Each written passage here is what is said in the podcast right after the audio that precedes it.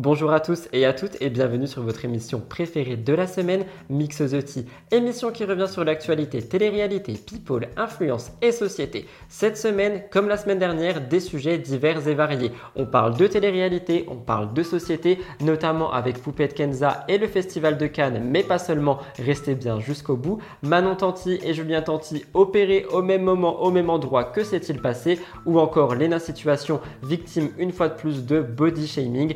Revenir dessus avec vous. Comme vous le voyez, cette semaine, c'est le retour de la perruque rose. Nous sommes sur un thème Cherry Blossom, ce qui veut dire fleur de cerisier. J'espère que celui-ci va vous plaire. Je sais qu'on aime bien la nature et le rose en ce moment, donc pourquoi pas mélanger les deux et vous créer cette émission basée sur les fleurs de cerisier. Comme chaque semaine, je vais vous laisser vous abonner à cette chaîne pour soutenir l'émission, la commenter tout le long avec le hashtag MTT, la liker à la fin évidemment pour la faire remonter dans l'algorithme. En ce qui me concerne, j'ai hâte de vous présenter toutes les actualités de la semaine. Je vous retrouve juste après le générique et j'espère que cette émission vous plaira.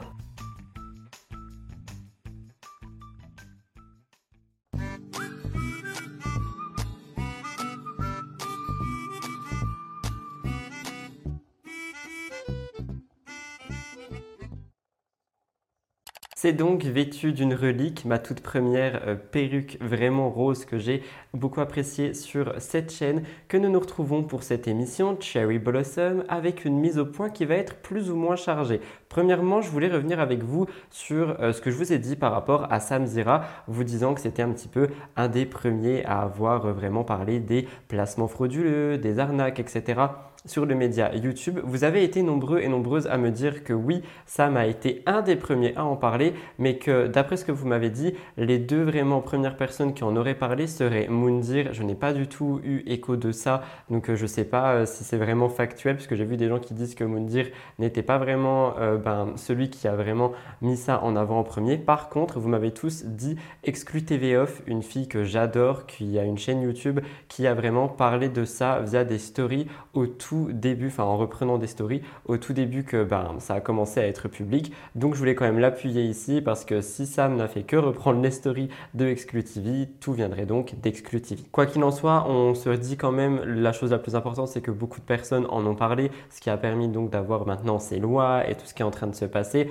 Donc euh, c'est vraiment quand même le plus important. Mais euh, c'est vrai que si Sam n'a pas été la toute première personne à mettre ça en avant sur euh, YouTube avec Aja, je tiens quand même à le préciser et à donner un petit peu de crédibilité à euh, Exclu TV. Deuxième chose, il y a deux trois personnes, je rigole pas du tout, qui m'ont demandé de euh, vous demander à vous, ma communauté, si vous regardez les téléréalités euh, en live à la télé ou en replay sur l'ordinateur, une tablette, un smartphone. Donc dites-moi ça dans les commentaires parce que j'ai vu deux trois personnes qui essayent un petit peu de savoir pour savoir si la télé a toujours ben, autant de popularité qu'avant. Donc n'hésitez pas à me dire ça dans les commentaires. Troisième et dernière mise au point, je voulais revenir avec vous sur Marwa Loud, l'artiste, Nabil, etc. Évidemment, c'est quelque chose que vous me demandez euh, de traiter depuis le tout début. Je vous ai expliqué que j'attendais que toutes les vidéos de Nabil sortent et que après j'attendais que les retombées se fassent, histoire de savoir si oui ou non j'allais en parler sur ma chaîne YouTube. La réponse à cette question va déplaire à beaucoup de personnes, mais non, je ne compte pas en parler sur ma chaîne YouTube pour plusieurs raisons. Nous en avons discuté sur Twitch. D'ailleurs, n'hésitez pas à venir me suivre sur Twitch, je suis de nouveau actif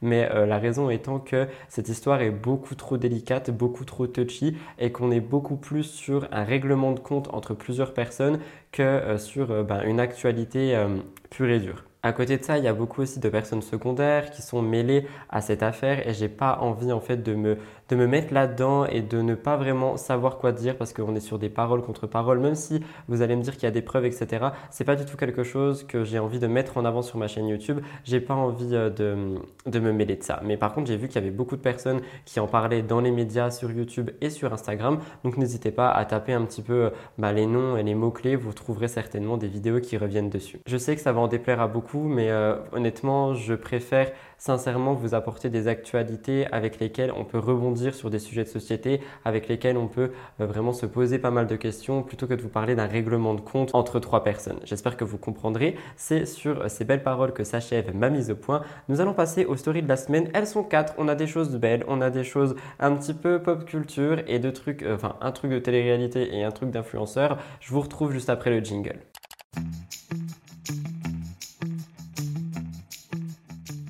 Pour commencer mes stories de la semaine, nous revenons avec une petite vidéo que vous m'avez envoyée, enfin qu'une abonnée Twitch m'a envoyée. Victoire, si tu passes par là, je te fais d'énormes bisous et euh, je trouve ça absolument beau en fait comme vidéo. C'est ce que j'ai appelé beauté naturelle. Je vous laisse regarder, ça vous réchauffera un petit peu le cœur.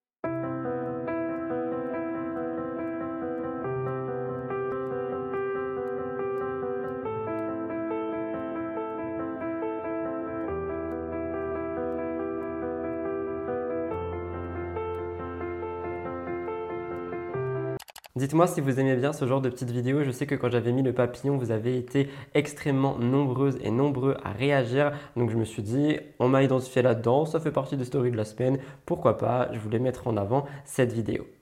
La deuxième story de la semaine, on va parler un petit peu clash, étant donné que je ne sais pas si vous suivez un petit peu TikTok, mais sur TikTok, il y a une énorme embrouille qui est en train euh, d'exploser entre Adé Laurent, Sebidadi et Léa Marie. Pour vous expliquer, Sebidadi et Léa Marie étaient en couple, ils ne le sont plus maintenant, et euh, Léa Marie aurait fait du contenu avec Adrien Laurent, donc du contenu dit de charme, du contenu graphique et euh, ben, les deux seraient un petit peu en rapprochement et tenteraient même un début de relation, ce qui ne plaît absolument pas à ces bidadis. Je vous laisse regarder.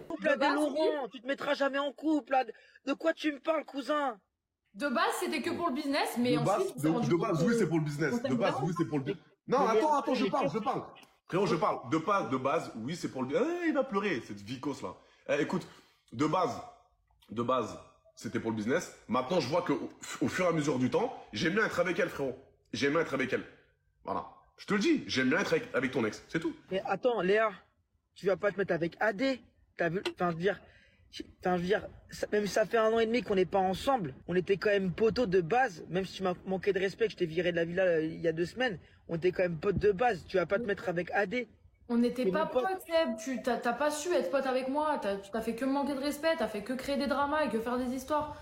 Je vous ai seulement montré une partie de toute l'embrouille parce que c'est vraiment en 5 ou 6 ou même 7 parties sur TikTok. Je vous laisserai euh, aller voir ça si ça vous intéresse. Mais je voulais quand même revenir dessus parce que je trouvais un petit peu dommage en fait que Sebidadi pense que son ex lui appartient, etc. Enfin, c'est vraiment des choses qui personnellement me dépassent. Si leur relation est terminée et qu'en plus il le dit lui-même, ils sont amis, pourquoi ne pas la laisser vivre son expérience avec AD, même si, comme Sebidadi le dit, peut-être qu'AD n'est pas prêt à se mettre en couple, mais Léa Marie devrait le savoir, donc euh, juste laissons-la tranquille.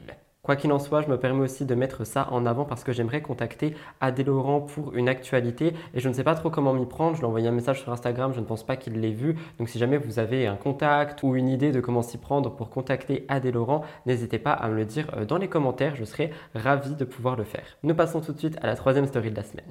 J'allais évidemment pas ne pas vous en parler. Indila et son euh, milliard de vues. En effet, le clip d'une chanson interprétée en français a dépassé le milliard de vues euh, sur YouTube. Il s'agit de Dernière Danse qui a été interprétée par euh, Indila de son vrai nom Adila Sedraya. Et il aura fallu 10 ans pour que ce clip dépasse le milliard de vues. Mais bon, c'est quand même une fierté pour la France et une fierté pour Indila, je pense, et je voulais le mettre en avant. D'ailleurs, j'ai vu que, parce que du coup j'ai fait deux trois petites recherches, que cette chanteuse avait seulement sorti un album si je dis pas de bêtises, et qu'après après ça, elle avait mis sa carrière de musique euh, de côté pour se consacrer à, sa vie en fait. Et j'ai trouvé ça plutôt pas mal d'en parler parce que je trouve qu'il n'y a pas beaucoup d'artistes qui, par exemple, euh, bah, surfent un petit peu sur la vague de la médiatisation pendant un tout petit temps et puis après reprennent une vie normale. Quoique, nous allons en parler un petit peu plus tard, vous allez voir qu'il y a aussi des candidats qui font ça. Dernière story de la semaine, je vous parle de Carla Moreau et de euh, Kevin Gage. En effet, comme vous le savez, ils ont été séparés. Il y a eu toutes ces rumeurs de tromperie avec Belle, etc. sur la bataille des clans. Et bien aujourd'hui, on dirait bel et bien que le couple est séparé. Il s'agit de Mayamo TV qui a donné cette information en exclusivité. Je vais vous lire un petit peu sa story. Ça fait partie des stories de la semaine, étant donné que nous sommes sur une story. Mayamo post, petit exclu, Carla et Kevin seraient officiellement divorcés. Ils auraient terminé de signer les papiers du divorce cette semaine. Ils sont actuellement officiellement un couple divorcé. J'ai contacté Kevin qui n'a pas souhaité répondre. Je ne pense pas que les deux veulent parler de ceci là maintenant, mais c'était quand même pour vous le mettre en avant. Je vous ai raconté toute cette affaire sur ma chaîne YouTube. Il était évident que j'allais boucler la boucle. C'était donc tout pour les stories de la semaine. Nous allons passer au top actu qui, je l'espère, va pouvoir vous intéresser.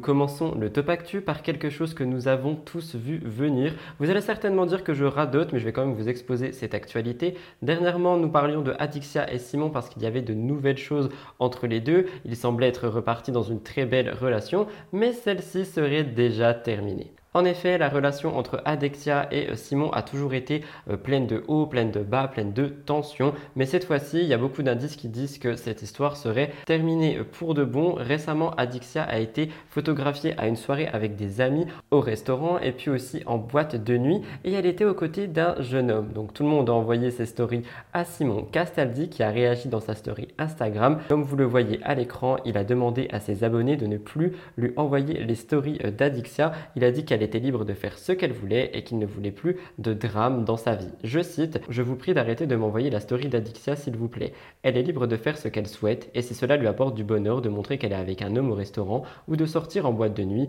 je lui souhaite sincèrement le meilleur. Pour ma part, je ne souhaite plus avoir de drame dans ma vie avec amour. Pour réagir, d'après ce qu'on peut comprendre, il y aurait donc eu une situation dramatique entre les deux, quelque chose qui aurait fait que le couple ne tiendrait malheureusement plus du tout et par conséquent, ils se seraient séparés. Quoi qu'il en soit, la réaction de Simon aux vidéos d'Adixia a confirmé une fin de relation, une rupture. C'est quelque chose qui euh, vraiment laisse entendre que cette fois-ci, ils ne se remettraient plus jamais ensemble. On va pas dire jamais parce qu'avec eux, on ne sait pas trop, on les a déjà vus séparés en disant que c'était bel et bien terminé pour se remettre ensemble quelques temps plus tard. Cette fois-ci, j'ai pas envie de m'avancer en vous disant que cette rupture est définitive. Quoi qu'il en soit, on a également vu que les deux avaient supprimé euh, leurs photos en commun sur les réseaux sociaux, donc c'est certainement bel et bien fini. On se demande ce que euh, l'avenir nous réserve par rapport euh, à Adixia et Simon. D'après ce que j'ai vu, Adixia serait assez proche de Vivian pour le moment. Vivian aurait-il réussi à se rapprocher de sa douce? Peut-être que oui, peut-être que non, peut-être qu'ils sont simplement amis. Quoi qu'il en soit, je vais suivre tout ça de très près avec mon œil de chroniqueur et je vous tiendrai au courant par la suite. Hors télé, je pense que vous avez tous vu passer ça, mais au Festival de Cannes, une femme habillée aux couleurs de l'Ukraine s'est recouverte de sang sur le tapis rouge, ce qui a fait vraiment l'effet d'une bombe sur les réseaux sociaux, mais aussi au festival. Le dimanche 21 mai, lors de la montée des marches pour le film Acide du réalisateur Just Philippot, j'espère que j'ai bien prononcé le nom du réalisateur, sinon je vais encore me faire taper dessus. Une femme qui était vêtue d'une robe aux couleurs de l'Ukraine, une robe qui était absolument magnifique, a fait éruption sur le tapis rouge. Elle s'est positionnée sur les marches elle a sorti des poches de faux sang et elle les a explosées, éventrées au-dessus de sa tête. Le sang a donc coulé de partout sur le tapis rouge. Elle s'en est recouverte. Il y a des agents de sécurité qui sont évidemment euh, arrivés euh, en deux minutes pour prendre cette femme et l'enlever du festival. On n'a pas son identité. On n'a pas euh, ses revendications, on n'a rien, mais on se doute tous qu'elle essaye de faire passer un message par rapport à la guerre en Ukraine.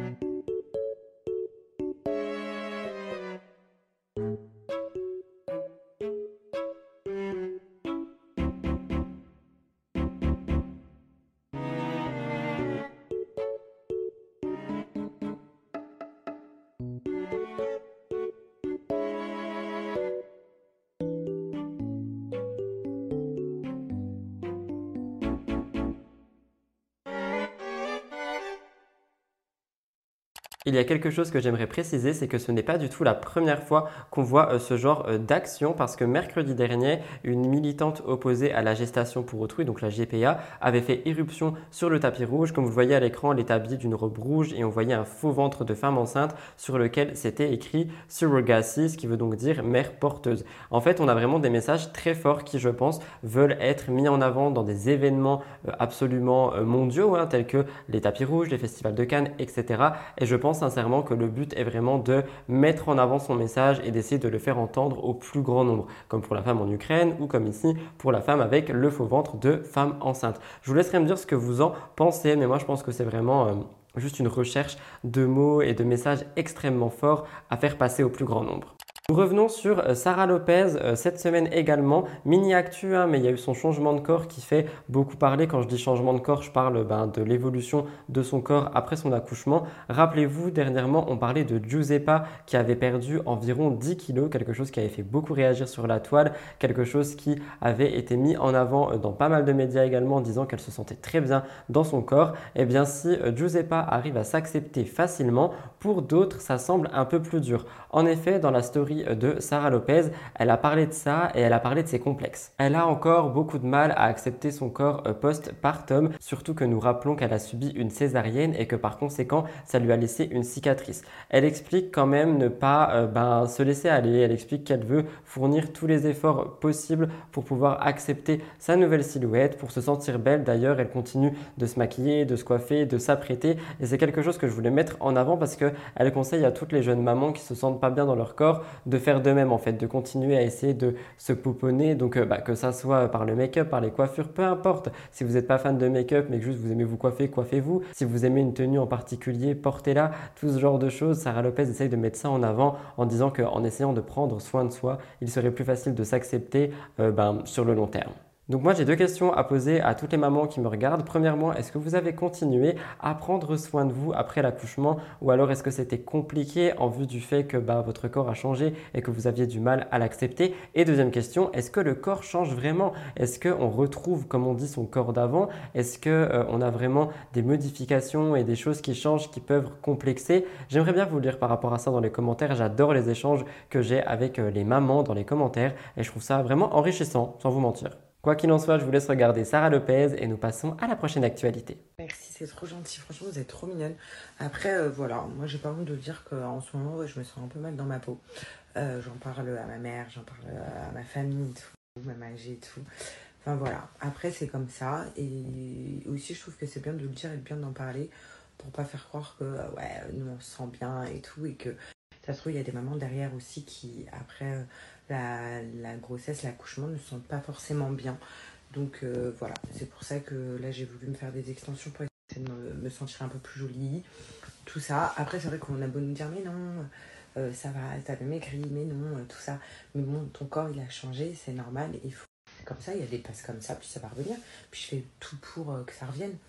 Donc je me laisse pas, oh, sent mal, voilà. non, pas du tout. Bah, J'essaye de, de, de, d'essayer de, m'apprécier de, jour en jour et ça reviendra. Hein.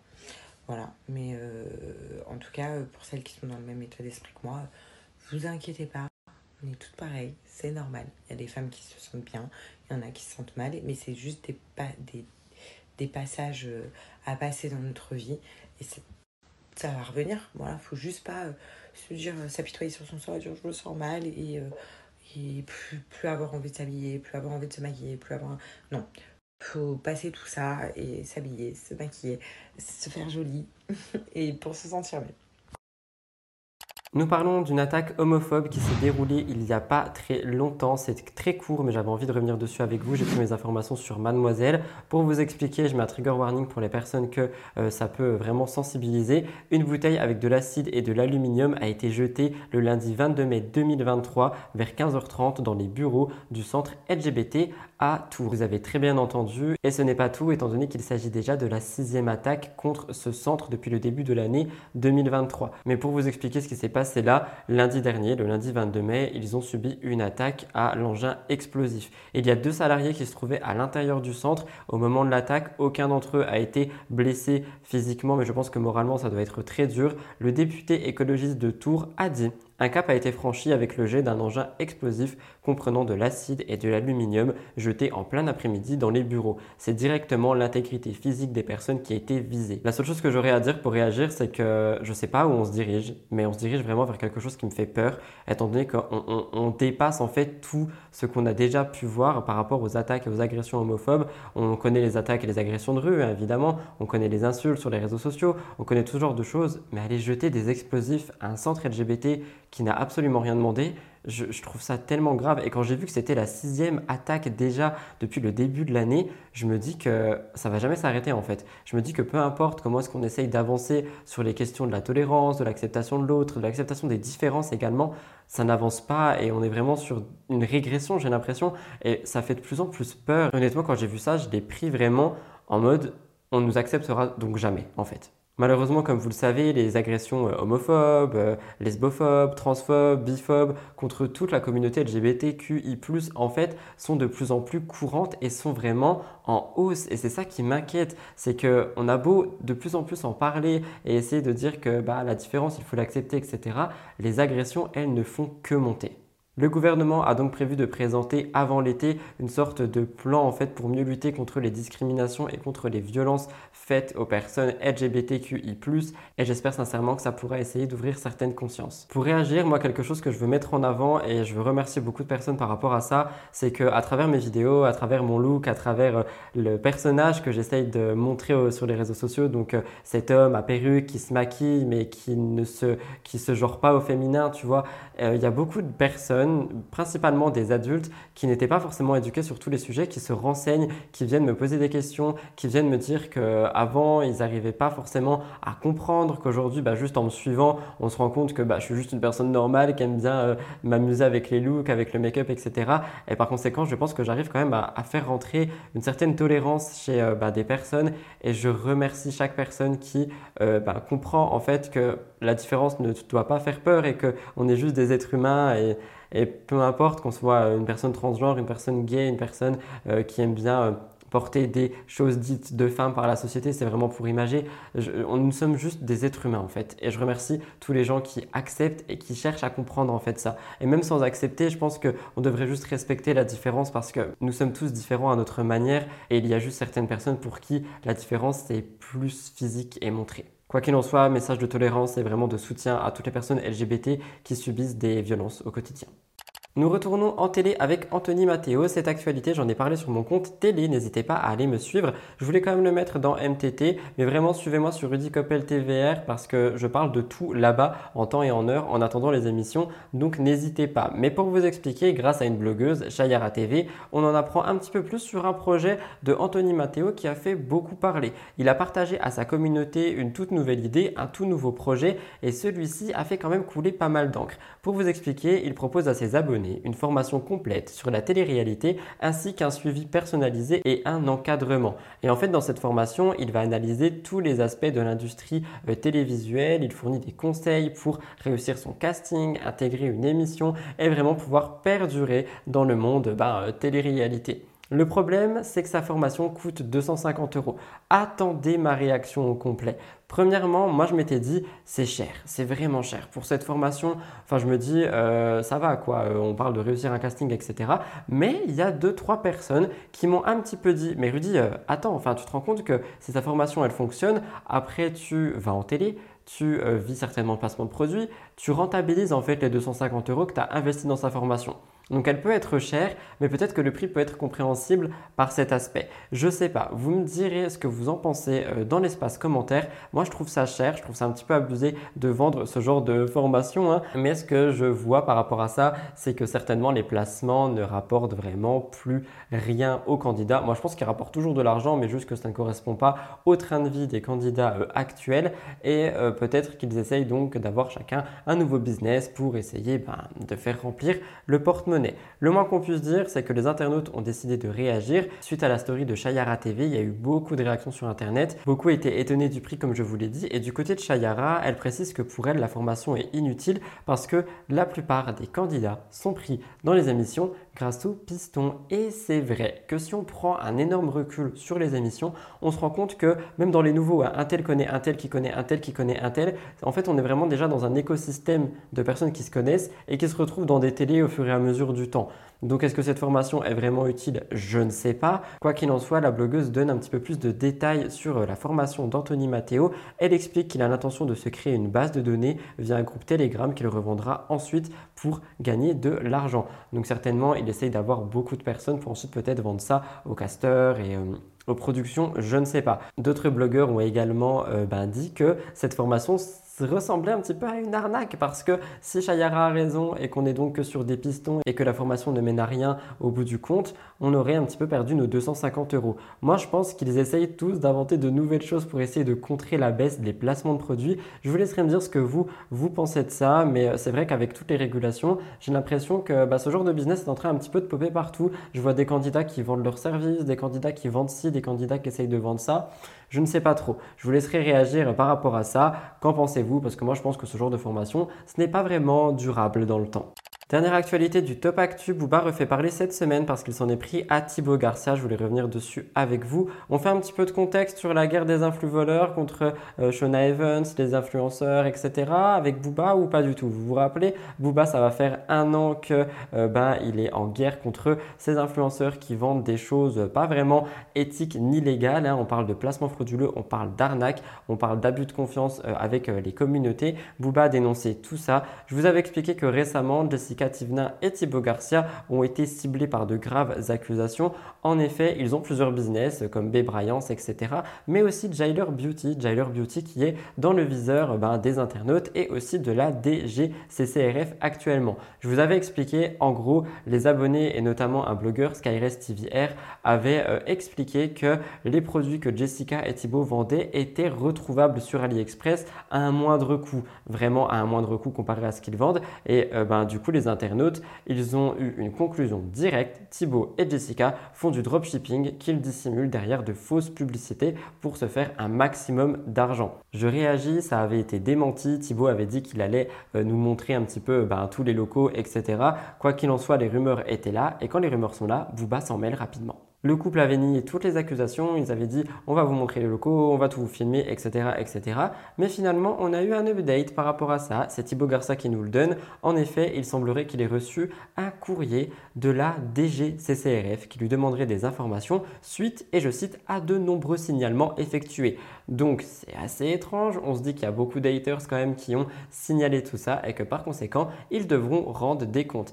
Il dit d'ailleurs que certaines personnes voudraient vraiment la mort des influenceurs. Je trouve quand même que les mots sont extrêmement forts. Hein. Je pense simplement qu'ils essayent euh, de savoir si euh, bah, les produits qu'ils achètent sont bons, sont éthiques, ne sont pas issus d'arnaques ou peu importe. Parce que si on doit juste les commander sur AliExpress, pourquoi pas. Et Booba a reposté la vidéo que je vais vous laisser voir et il a mis un message qui semble être très clair. Il a identifié le compte arnaque CPF. Je vous laisse regarder la vidéo. Incroyable, on vient de recevoir un message du bureau euh, on a reçu un courrier de la DGCCRF, la répression des fraudes, un truc comme ça, euh, qui demande des informations complémentaires par rapport à notre marque Gilor, euh, suite à de nombreux signalements. Donc vous avez été nombreux, enfin il y a des gens, je ne pense pas que ce soit les gens qui nous suivent, parce que ce serait bizarre de nous suivre et en plus de nous signaler, mais il y a des gens qui nous ont signalé, toujours pareil pour nos produits Gilor, parce que parce que parce que parce qu'ils veulent notre mort, hein, clairement. mais voilà, donc on va devoir justifier vous ai déjà dit, nous, on a fait toujours les choses proprement, donc du coup, on, justifiera que tout est made in France. Mais franchement, j'en viens à sourire parce que je me dis vraiment, ça va loin, quoi, les délires. De mon côté, j'ai fait un petit peu de recherche pour savoir ce qu'il en est, pour savoir si euh, bah, les produits sont bons, sont éthiques, etc. Je me suis rendu compte que tout ce qui concernait Bébryance semblait être dans les règles. Pour Jailer Beauty, je ne sais pas, mais le couple semble vraiment être convaincu que tout est bien fait dans les règles. Donc nous verrons ce qu'il se passe. On verra bien, je reste sur le coup et évidemment, je vous tiendrai au courant. Mais vous, qu'en pensez-vous? C'était donc tout pour le Top Actu, c'était la dernière actualité de notre première partie d'émission. J'espère que ça a pu vous plaire, on n'en avait pas beaucoup, j'ai vraiment mélangé télé et hors télé. Je voulais d'ailleurs vous remercier pour euh, tout euh, ben, vraiment l'engouement qu'il y a eu sur l'émission de la semaine dernière. Le ratio de likes a explosé comparé à d'habitude et franchement merci beaucoup, on a atteint les 1000 likes la semaine dernière. J'espère qu'on les atteindra aussi cette semaine, n'hésitez pas de liker juste en dessous si ça vous intéresse. N'hésitez d'ailleurs pas à vous abonner pendant que vous êtes en dessous de la vidéo. Je vous retrouve après le jingle pour le cœur de l'actu. Il est assez chargé, évidemment télé et hors télé. Je vous raconte tout ce qui s'est passé cette semaine. Alors restez là, on se retrouve tout de suite.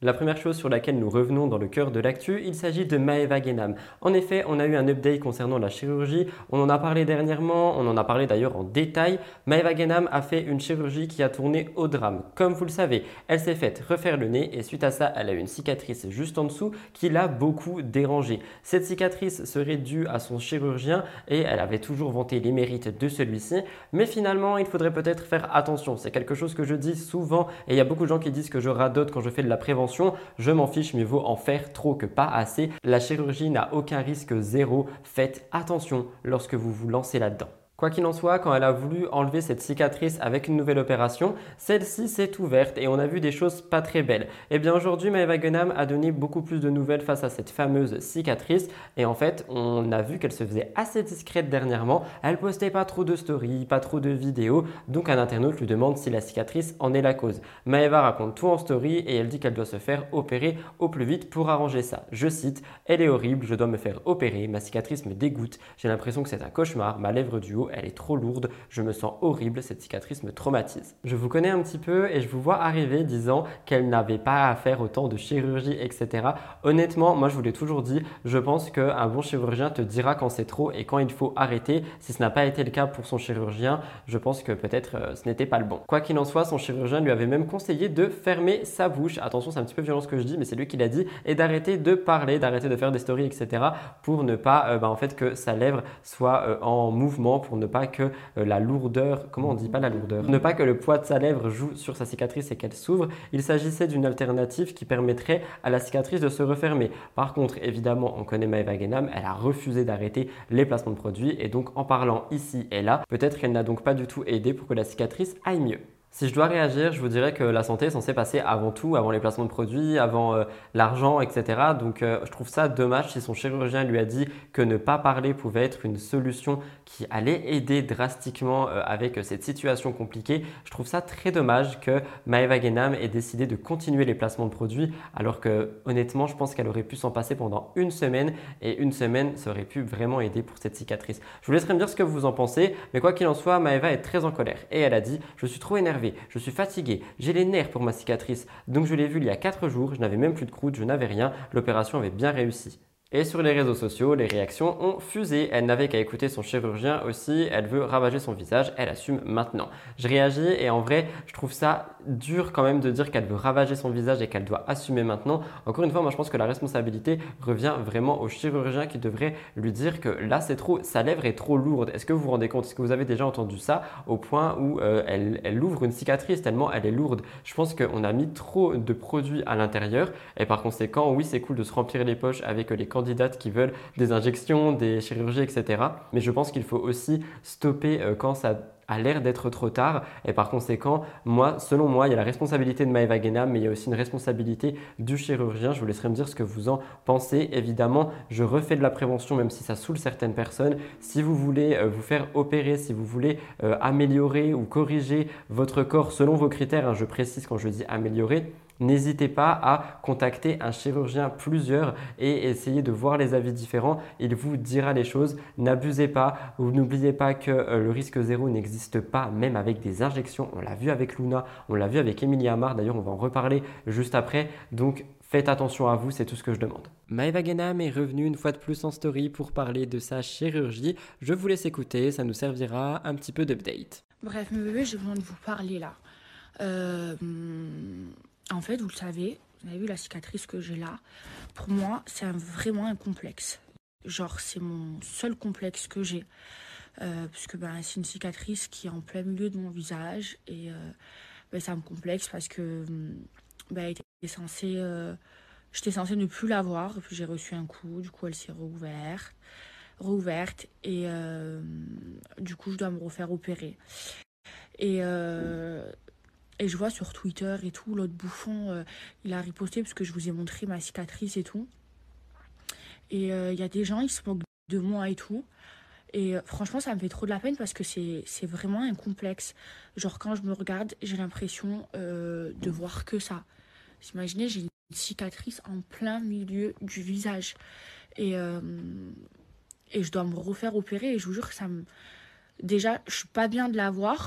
Mais cette actualité ne s'arrête pas là parce que le lundi 22 mai, Booba s'en est pris à Maeva Genam. Il l'a critiqué alors qu'elle partageait sa souffrance, hein, comme je vous ai expliqué. Dans un tweet, Booba a ironisé sur les tentatives de placement de produits malgré sa lèvre en mauvais état. C'est des messages qui étaient vraiment moqueurs, pleins d'ironie, etc. Et en gros, euh, ben, il soulignait aussi le fait que Maeva avait beaucoup de mal à parler et à faire ses placements de produits. Booba dit, et je cite, elle persiste à promouvoir des produits malgré sa lèvre supérieure qui se détache à cause de ses chirurgies à bas prix. Allez, ta lèvre est en train de se détacher de ton nez, tu devrais aller aux urgences. Va aux urgences, sérieusement, ta lèvre supérieure est en train de se détacher de ton nez, ça me stresse énormément. On connaît, c'est Booba, il tacle à sa manière. Moi, c'est pas quelque chose que j'apprécie et que je trouve bah, vraiment bien sur les réseaux sociaux, mais c'est pour faire euh, un petit peu passer le message qu'elle devrait plus aller aux urgences et s'occuper de sa lèvre plutôt que ses placements de produits. Et pour le coup, je suis d'accord, franchement, la santé avant tout, peu importe les placements, peu importe les sommes, etc. Oui, on va me dire, elle a des factures à payer. Eh oh les gars, on parle de Maeva, euh, si vraiment elle, elle a besoin d'un petit peu de repos, elle vend un de ses sacs et elle paye son loyer pendant 6 mois. Donc faut arrêter 5 minutes. Et ouais, je réagis, je suis désolé. Peut-être qu'on va me trouver extrêmement dur avec Maeva pour le coup, mais euh, moi j'en peux plus. Nous ne pouvons pas nous dire que les placements de produits passent avant la santé. Je veux bien que le travail doit passer avant, mais encore une fois, on parle de Maeva Genam qui a certainement beaucoup de ressources pour pouvoir acheter des maisons et des villas, etc. Donc je pense qu'elle peut se mettre en pause quelques jours et juste fermer euh, sa bouche afin de vraiment faire en sorte que la cicatrice aille mieux. Et je suis peut-être dur dans ce que je dis, mais je trouve ça, encore une fois, dommage en fait de vraiment faire passer son image, etc. avant sa santé, alors que on voit quand même que ça la traumatise et qu'on est dans une situation très critique. Mais non, les placements de produits sont toujours bien, surtout quand on parle de placement de culottes, alors qu'elle avait dit qu'elle ne se montrait plus euh, en culotte sur les réseaux, sauf pour de l'argent. Enfin, il y, a vraiment beaucoup de choses qui me dérangent. Et depuis le coup de l'anniversaire dont je vous ai parlé la semaine dernière, j'ai beaucoup trop de mal avec Maeva Genam. Je suis désolé, peut-être que je suis un petit peu biaisé par ma pensée, mais pour le coup, moi je pense qu'elle devrait juste se retirer des réseaux sociaux pour le moment et s'occuper de sa santé. Et ce n'est pas tout parce que Booba d'ailleurs parle de la fameuse pause qu'elle a fait des réseaux sociaux, Maeva, et il dit que plutôt d'essayer euh, d'échapper euh, à une tristesse et à des traumatismes via les réseaux sociaux, elle essaierait surtout d'échapper à la fiscalité de par la fameuse liste qui devrait sortir très prochainement, dont tout le monde parle en ce moment. Je vous laisserai me dire ce que vous pensez de tout ça au global, mais il fallait quand même qu'on revienne dessus, et je crois que c'était très long pour une première actualité du cœur de l'actu.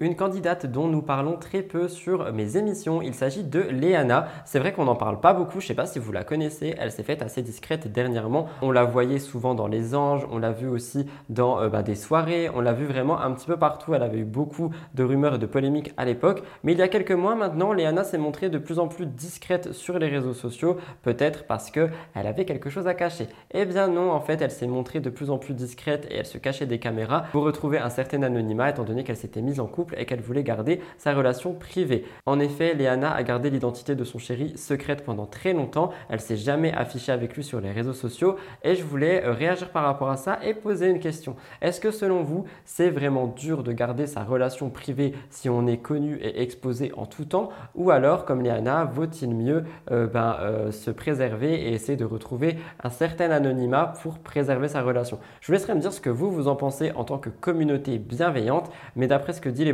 elle serait maintenant célibataire suite à une prise de parole et Léana aurait mis la puce à l'oreille en disant que euh, ben, elle n'était plus heureuse en amour, que son chéri ne la laisserait pas vivre sa vie, qu'il y aurait beaucoup de problèmes, qu'il serait très strict avec elle, avec ses sorties et avec ses fréquentations, quelque chose qui n'aurait pas plu à Léana, donc nous comprenions qu'il y avait de l'eau dans le gaz entre les deux. Elle disait vivre un moment très difficile, elle n'avait pas donné plus de détails par rapport à ça pour vous expliquer un petit peu ce que je pense par rapport à ce genre de situation euh, dans les couples je pense que dans un couple, nous avons deux personnes, deux êtres totalement différents, avec des envies euh, différentes, avec, euh, bah oui, peut-être que Léana aime beaucoup sortir en soirée, se mettre en bombe, etc., alors que lui a horreur de ça, et par conséquent, ça peut créer des conflits. Et en fait, si on veut qu'une relation marche, il faut trouver un terrain d'entente dans un petit peu toutes ces choses et toutes ces envies et tout, tout ce qu'on qu'on trouve nécessaire en fait au couple, parce que sinon, l'un des deux va commencer à manger l'autre, à manger ses envies, à manger sa personnalité, et généralement, ça ne finit jamais bien. Quoi qu'il en soit, dernièrement, c'est la blogueuse reine de la sauce TMZ qui a parlé de ça. Elle a posté en story, parlons de Léana qui vit pleinement son célibat. Elle a décidé de se séparer de son mec avec qui elle était depuis des années, tout simplement parce que sa vie ne rimait plus à rien. Elle était toujours chez elle selon sa demande. Il ne voulait pas qu'elle sorte ou qu'elle s'amuse. Elle a exprimé son mécontentement il y a quelques jours et elle a décidé de mettre un terme à leur relation. Elle est sur le marché à nouveau les mecs foncés. Je trouve la fin du message un petit peu dommage parce que ça fait vraiment penser que Léana n'est qu'un bout de viande et allez, elle est de retour, il faut foncer maintenant.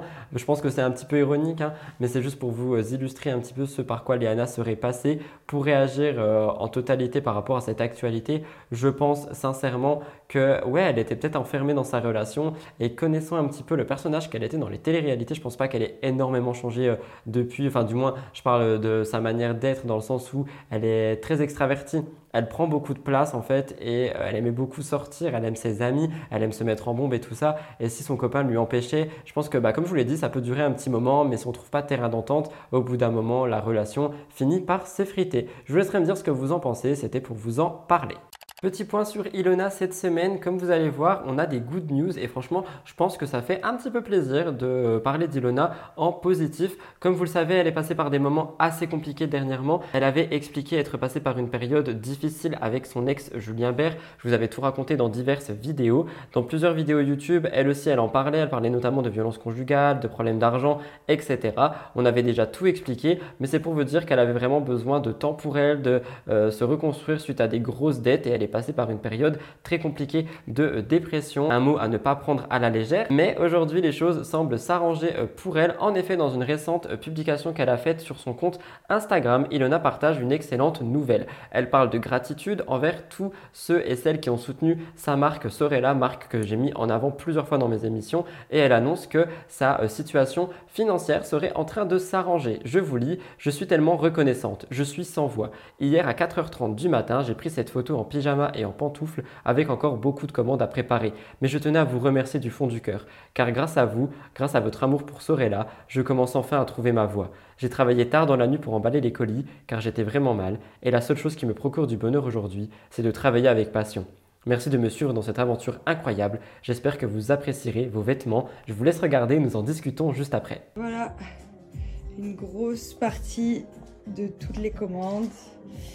Je finirai demain Là, il est. Quelle heure il est 4h30. 4h30. Voilà, merci beaucoup en tout cas.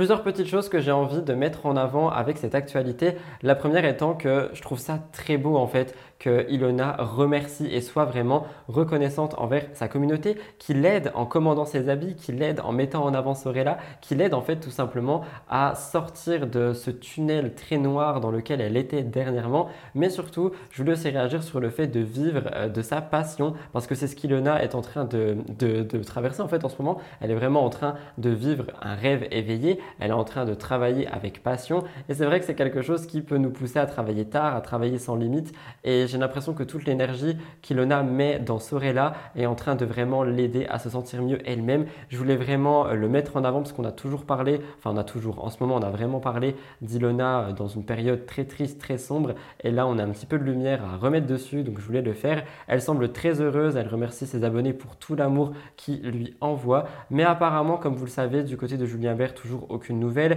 Julien n'aurait toujours pas remboursé Ilona. Il y a quelques semaines elle avait révélé qu'il ne s'était pas manifesté pour régler sa dette envers elle. On en avait parlé, elle avait exprimé sa déception par rapport à ça. Elle disait Malheureusement, je n'ai jamais reçu de nouvelles de cette personne, aucun remboursement ne m'a été effectué et je n'ai jamais rien reçu de sa part, aucun appel, aucun contact, rien n'a évolué dans cette affaire. Je vous avais déjà dit ce que je pensais il y a quelques semaines par rapport à tout ça, c'était juste pour refaire un petit point dessus. Quoi qu'il en soit, Ilona semble déterminée à avancer et reconstruire sa vie et je pense que c'est vraiment une très bonne chose. Je vous laisserai me dire ce que vous en pensez dans les commentaires et nous nous passons à la suite tout de suite.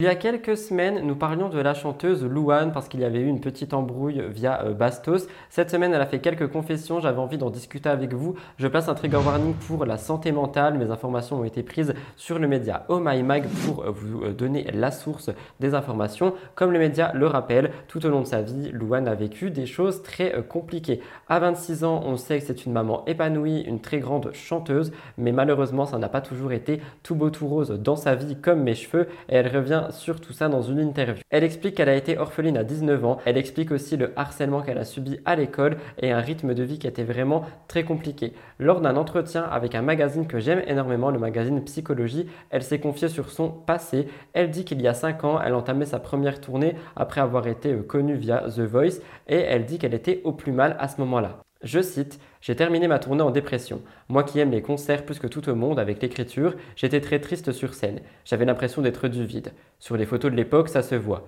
Dans le regard, dans l'attitude, je ne suis pas là. Depuis mon premier album, je n'ai pas arrêté et à un moment donné, c'est devenu trop. J'ai fini par me demander ce que je foutais là. Je voulais enchaîner un troisième album, mais ma psy m'a conseillé de faire une pause. Et ça, vous voyez, c'est un professionnel de la santé qui euh, ben, vraiment euh, est inquiet pour euh, ben, sa patiente parce que on lui dit de faire une pause au lieu d'enchaîner, d'enchaîner, d'enchaîner. Je fais un parallèle avec Maëva Guénam parce que sinon ça allait aussi avoir de graves conséquences pour Louane sur sa santé mentale. Et je tiens à préciser que en vrai, aller consulter un psy, c'est vraiment le début en fait pour s'en sortir parce que ce thérapeute va vraiment vous donner des clés, des clés que beaucoup de personnes autres et externes ne pourront pas vous donner. Donc euh, pourquoi ne pas y aller? Et c'est d'ailleurs ce qu'elle a fait et elle dit que ça l'a beaucoup aidé à remonter la pente. Mais ce n'est pas tout parce qu'elle parle aussi du harcèlement scolaire qu'elle a déjà subi. Elle dit quand je suis rentrée en maternelle, quelque chose s'est cassé et je n'ai plus jamais eu de potes. À mes anniversaires, j'avais beau inviter toute la classe, ils étaient trois ou quatre à venir. Les autres me harcelaient et j'ai dû changer six fois d'école. Je fais un petit mot par rapport à ça parce que vous le savez, le harcèlement scolaire, c'est encore quelque chose qui est un fléau aujourd'hui. Ce sont des violences et des agressions qui arrivent tous les jours dans des écoles, peu importe euh, le grade, hein, qu'on soit au collège, au lycée, à l'université. Ce sont des choses qui arrivent vraiment souvent et je voulais vraiment redire de Parlez en fait par rapport à ça. Parlez-en, parlez-en à vos professeurs, parlez-en à vos parents, parlez-en autour de vous si vous avez un entourage qui peut vous écouter. Essayez le plus que possible de sortir de ça parce que ça peut avoir des conséquences dramatiques sur toute votre vie. Louane avait pris une décision à cette époque. Elle dit Pour mon entrée au lycée, j'ai voulu partir loin dans un internat et j'ai tout fait pour que ça ne se reproduise plus. J'ai commencé à avoir quelques amis. Mais la télé est arrivée, c'était foutu. J'avais plus de prénom, on m'appelait The Voice et de nouveau on se foutait de ma le jour où j'ai arrêté d'aller en cours, j'ai commencé à vivre. Alors attention, je ne ferai pas du tout partie des personnes qui vous diront d'arrêter l'école pour commencer à vivre, mais pour réagir, en fait, je veux rebondir sur ce qu'on avait vu avec Bastos. Je ne savais pas tout ce par quoi Louane est passée et aujourd'hui, je peux comprendre pourquoi est-ce qu'elle veut que euh, sa fille ait beaucoup plus confiance en elle, beaucoup plus d'estime que euh, ben, la plupart des gens, étant donné que je pense qu'elle veut qu'elle se protège. Comme l'a dit Bastos, je pense qu'on ne peut pas euh, vraiment cadrer en fait euh, son éducation sur sa vie passée, mais je pense que Louane veut juste protéger son enfant. Quoi qu'il en soit, aujourd'hui c'est une femme très forte et le harcèlement qu'elle a vécu, elle a réussi à le combattre aujourd'hui et franchement je pense qu'elle a vraiment eu une revanche sur la vie et j'avais envie de savoir ce que vous vous pensez de Louane après tout ce que je viens de vous raconter. Dernièrement, Sarah Frézou faisait parler et elle a passé un moment très difficile. Rappelez-vous, son couple battait de l'aile et on l'a vu plusieurs fois en larmes sur les réseaux sociaux. Elle disait que tout allait bien avec Mehdi, mais on voyait que ce n'était pas vraiment euh, le cas. Comme le rapporte Blasting News, les abonnés ont très vite compris qu'ils se séparer, même s'ils étaient en train de nier tout ça. Finalement, Sarah a annoncé son divorce elle-même sur les réseaux sociaux. Elle a annoncé que Mehdi et elle s'aimaient encore, mais qu'ils n'arrivaient plus à être en couple, de quoi confirmer toutes les rumeurs qu'il y avait. J'avais réagi en vous disant, bah, j'ai même euh, dit la même chose tout à l'heure, il est totalement possible que dans un couple, les deux personnes s'aiment encore, mais ne s'entendent plus, ne soient plus sur la même longueur d'onde, que ça soit assez compliqué en fait à vivre au quotidien. Et dans ces moments-là, je pense encore une fois qu'il vaut mieux bah, déjà essayer de sauver son couple, mais si ce n'est pas possible, vaut mieux se séparer que de faire vivre un enfer à l'autre juste pour dire restons ensemble. Quoi qu'il en soit, aujourd'hui Sarah Frézou tente d'avancer et de sortir la tête de l'eau. Une chose est sûre, elle ne veut plus jamais se marier. Je réagis parce qu'encore une fois, suite à son annonce, on a vu beaucoup d'insultes et de commentaires très négatifs disant que oh, bah, elle s'est encore mariée puis elle s'est encore divorcée, et oh, elle s'est encore mariée, c'est le mariage numéro combien, elle va se remarier dans un mois, etc. Enfin, honnêtement, Sarah Frézou fait ce qu'elle veut. Je pense que malheureusement, elle sera toujours sujette aux critiques par rapport à ça parce que oui, elle s'est mariée de nombreuses fois, mais jouer là-dessus, je trouve ça assez petit. Quoi qu'il en soit, Sarah Frézou va prendre énormément de temps pour elle et surtout vraiment prendre beaucoup de recul avant de laisser rentrer un homme dans sa vie. Même si malheureusement d'autres rumeurs ont pris ampleur sur internet, Sarah Frézou affirme qu'elle est célibataire et qu'elle le restera sûrement un bon moment. Mais évidemment, une chose s'est passée, sinon je vous en parlerai pas. Sarah s'est montrée en robe de mariée sur les réseaux et tout le monde a fait du bruit autour de ça. Il n'en fallait pas plus pour que les internautes soient euh, vraiment convaincus qu'elle est en train de se remarier à nouveau après seulement une semaine ou deux de rupture. Je vous laisse regarder.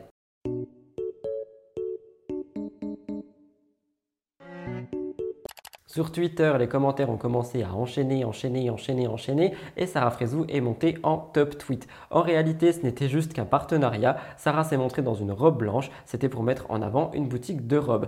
Et moi je réagis, les gens vont beaucoup trop vite dans leurs conclusions. C'est pas parce qu'elle se montre en robe de mariée que tout de suite elle va se marier. Peut-être aussi qu'elle voulait faire un kiff, peut-être qu'elle voulait faire un contenu, je sais pas. Mais tout de suite les gens font A égale euh, C et du coup A et C font un mariage. Mais non, mais non, mais non, calmez-vous. Par contre, je veux quand même soulever une question Est-ce que vous pensez que ce placement de produit est adapté en vue de la situation dans laquelle euh, Sarah Frézou est euh, en ce moment? Donc là, elle est bah, séparée, elle, elle était mariée. Ou est-ce que vous pensez qu'il aurait peut-être fallu attendre un petit peu avant de faire ce genre de placement? Je ne sais pas. Quoi qu'il en soit, de mon côté, j'ai contacté Sarah Frézou pour avoir un petit peu des nouvelles et savoir comment elle allait. Je lui ai demandé bah, de donner un petit peu des nouvelles bah, à ma communauté, etc. pour savoir comment est-ce qu'elle se passe en ce moment. Elle m'a dit, écoute, ça va, trop cool, tout va bien. Donc Sarah Frézou est vraiment dans une bonne phase en ce moment et j'espère que ça va continuer. Beaucoup euh, d'amour et de soutien envers cette personne qui malheureusement n'a pas vécu que des choses faciles dernièrement.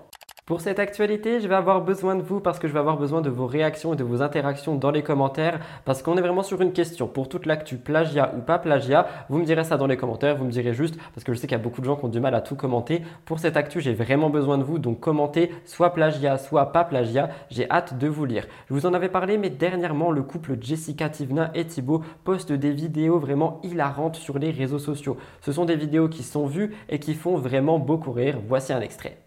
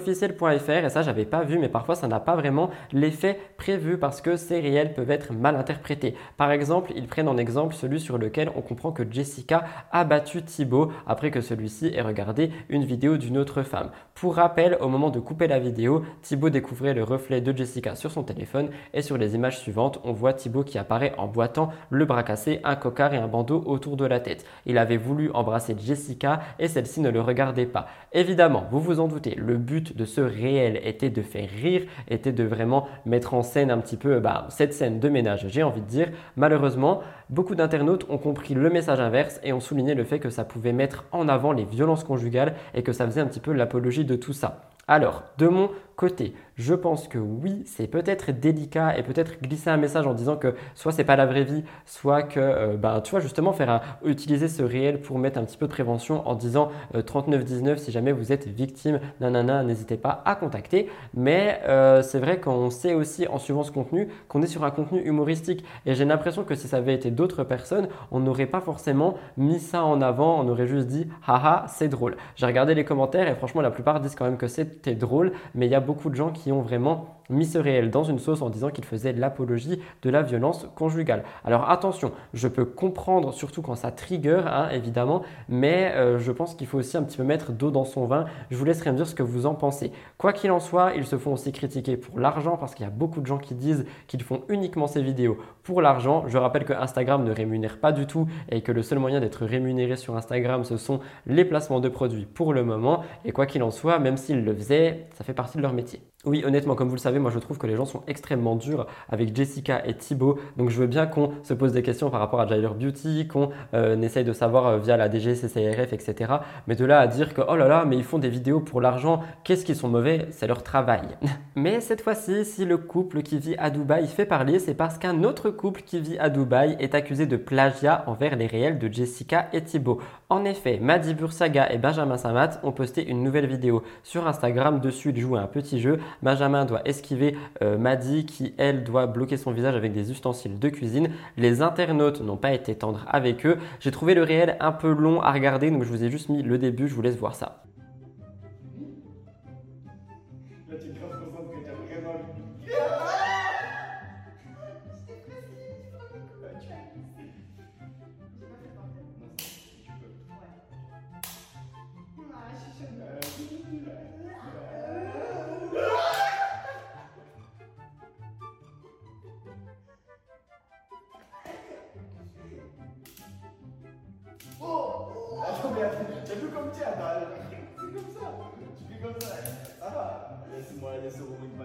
Au niveau des internautes, nombreux sont ceux qui accusent Benjamin et Maddy de vouloir faire pareil que Jessica et Thibaut. Je vais réagir et vous me direz si vous pensez que c'est plagiat ou pas plagiat. Mais pour moi, enfin en fait sur Internet, surtout dans la création de contenu, il y a beaucoup de gens qui s'inspirent de beaucoup de gens, surtout dans les réels, on va pas se mentir. Et par conséquent, enfin le plagiat c'est pas ça, hein, je tiens à préciser, mais je pense surtout qu'ils se sont bel et bien inspirés de Jessica et Thibaut qui sont en train de péter leur compte Instagram avec ben, ces réels, ces mises en scène, etc. On va pas se mentir, hein, c'est vraiment des contenus qui sont très hilarants à regarder. On dit très hilarant ou très hilarant? Il y a un H, il n'y a pas de liaison Rudy. Et du coup, je peux comprendre que ça donne envie, je peux comprendre qu'on ait envie de euh, produire un contenu un peu similaire, mais de là à parler de plagiat, euh, je pense qu'il faudrait se calmer. Hein. D'ailleurs, Benjamin et Maddy se sont aussi fait critiquer parce qu'ils ont été accusés de supprimer les commentaires qui mentionnaient ça sous le réel. Et je vais réagir et ça va peut-être ne pas plaire à beaucoup de gens, mais ils ont le droit de supprimer leurs commentaires si euh, tu as un espace commentaire qui est pollué par il plagie Thibaut, il plagie Thibaut, il plagie il plagie il plagie. Je pense que Benjamin et Maddy sont en droit d'enlever ces commentaires c'est quand même leur espace commentaire, leur publication sur leur compte. Ça fait trois leurs. Donc euh, je pense que s'ils ont envie d'enlever les commentaires, ils peuvent le faire. Ce qui me fait rebondir avec deux, trois choses que j'ai vues dans mon espace commentaire. Et je parle pas de ma communauté qui est respectueuse et bienveillante, mais j'ai vu deux, trois personnes à chaque fois dire que quand on n'est pas d'accord avec moi, les commentaires sautent. Et non, ça n'a rien à voir. C'est juste que je ne euh, supporte pas et je ne veux pas laisser des insultes envers quiconque. Donc venir dire si t'es pas d'accord avec Rudy, euh, le commentaire il saute, mais juste à côté dire que Maeva Genam c'est une grosse pouffe machin bidule, non, ça passe pas. Tu peux dire que tu n'es pas d'accord avec Maeva Genam, il n'y a aucun souci là-dessus. Que tu n'es pas d'accord avec moi, il n'y a aucun souci là-dessus également. Mais aller insulter les gens et manquer de respect en disant que soit mon contenu est inintéressant parce que je parle de la culture du vide, alors que nous soulignons énormément de sujets de société et de questions à l'intérieur, ou alors dire que si je ne suis pas d'accord avec le commentaire que je lis, le commentaire saute euh, tout de suite. Les personnes qui pensent ça ne vont pas lire un petit peu plus bas que justement nous avons beaucoup de désaccords entre ma communauté et moi-même et que le but c'est d'en discuter et d'essayer de comprendre l'avis de l'autre, mais toujours dans le respect, c'est tout ce que je demande. Et j'ai l'impression de dire ça toutes les semaines, mais toutes les semaines je vois la même chose qui revient, alors que ben non, enfin honnêtement, je supprime uniquement les commentaires qui sont irrespectueux envers ma personne, envers la communauté ou envers les gens dont je parle. Quoi qu'il en soit, je vous laisserai me dire par rapport à Benji et Maddy si vous pensez plagiat ou non plagiat, hâte de vous lire juste en dessous. Ah, l'amour dans la télé-réalité. C'est quelque chose qui fait souvent parler et cette fois-ci nous sommes sur un triangle amoureux, un triangle de Greg, Mélanie et Maeva. Vous avez très bien compris, pour celles et ceux qui regardent les Marseillais ou mes émissions, on avait déjà vu ce triangle amoureux à la télé. Et eh bien aujourd'hui, il fait reparler de plus belle. Déjà un petit peu de contexte, merci Blasting News. Selon les dernières nouvelles, Maeva aurait récemment rompu avec Bolly. Mélanie ORL et Greg seraient tous les deux célibataires et Mélanie avait déclaré ne pas vouloir euh, se remettre avec Greg. Mais il semblerait que les choses aient changé. De temps en temps, on peut voir Greg et Mélanie partager des moments complices sur leur story Instagram.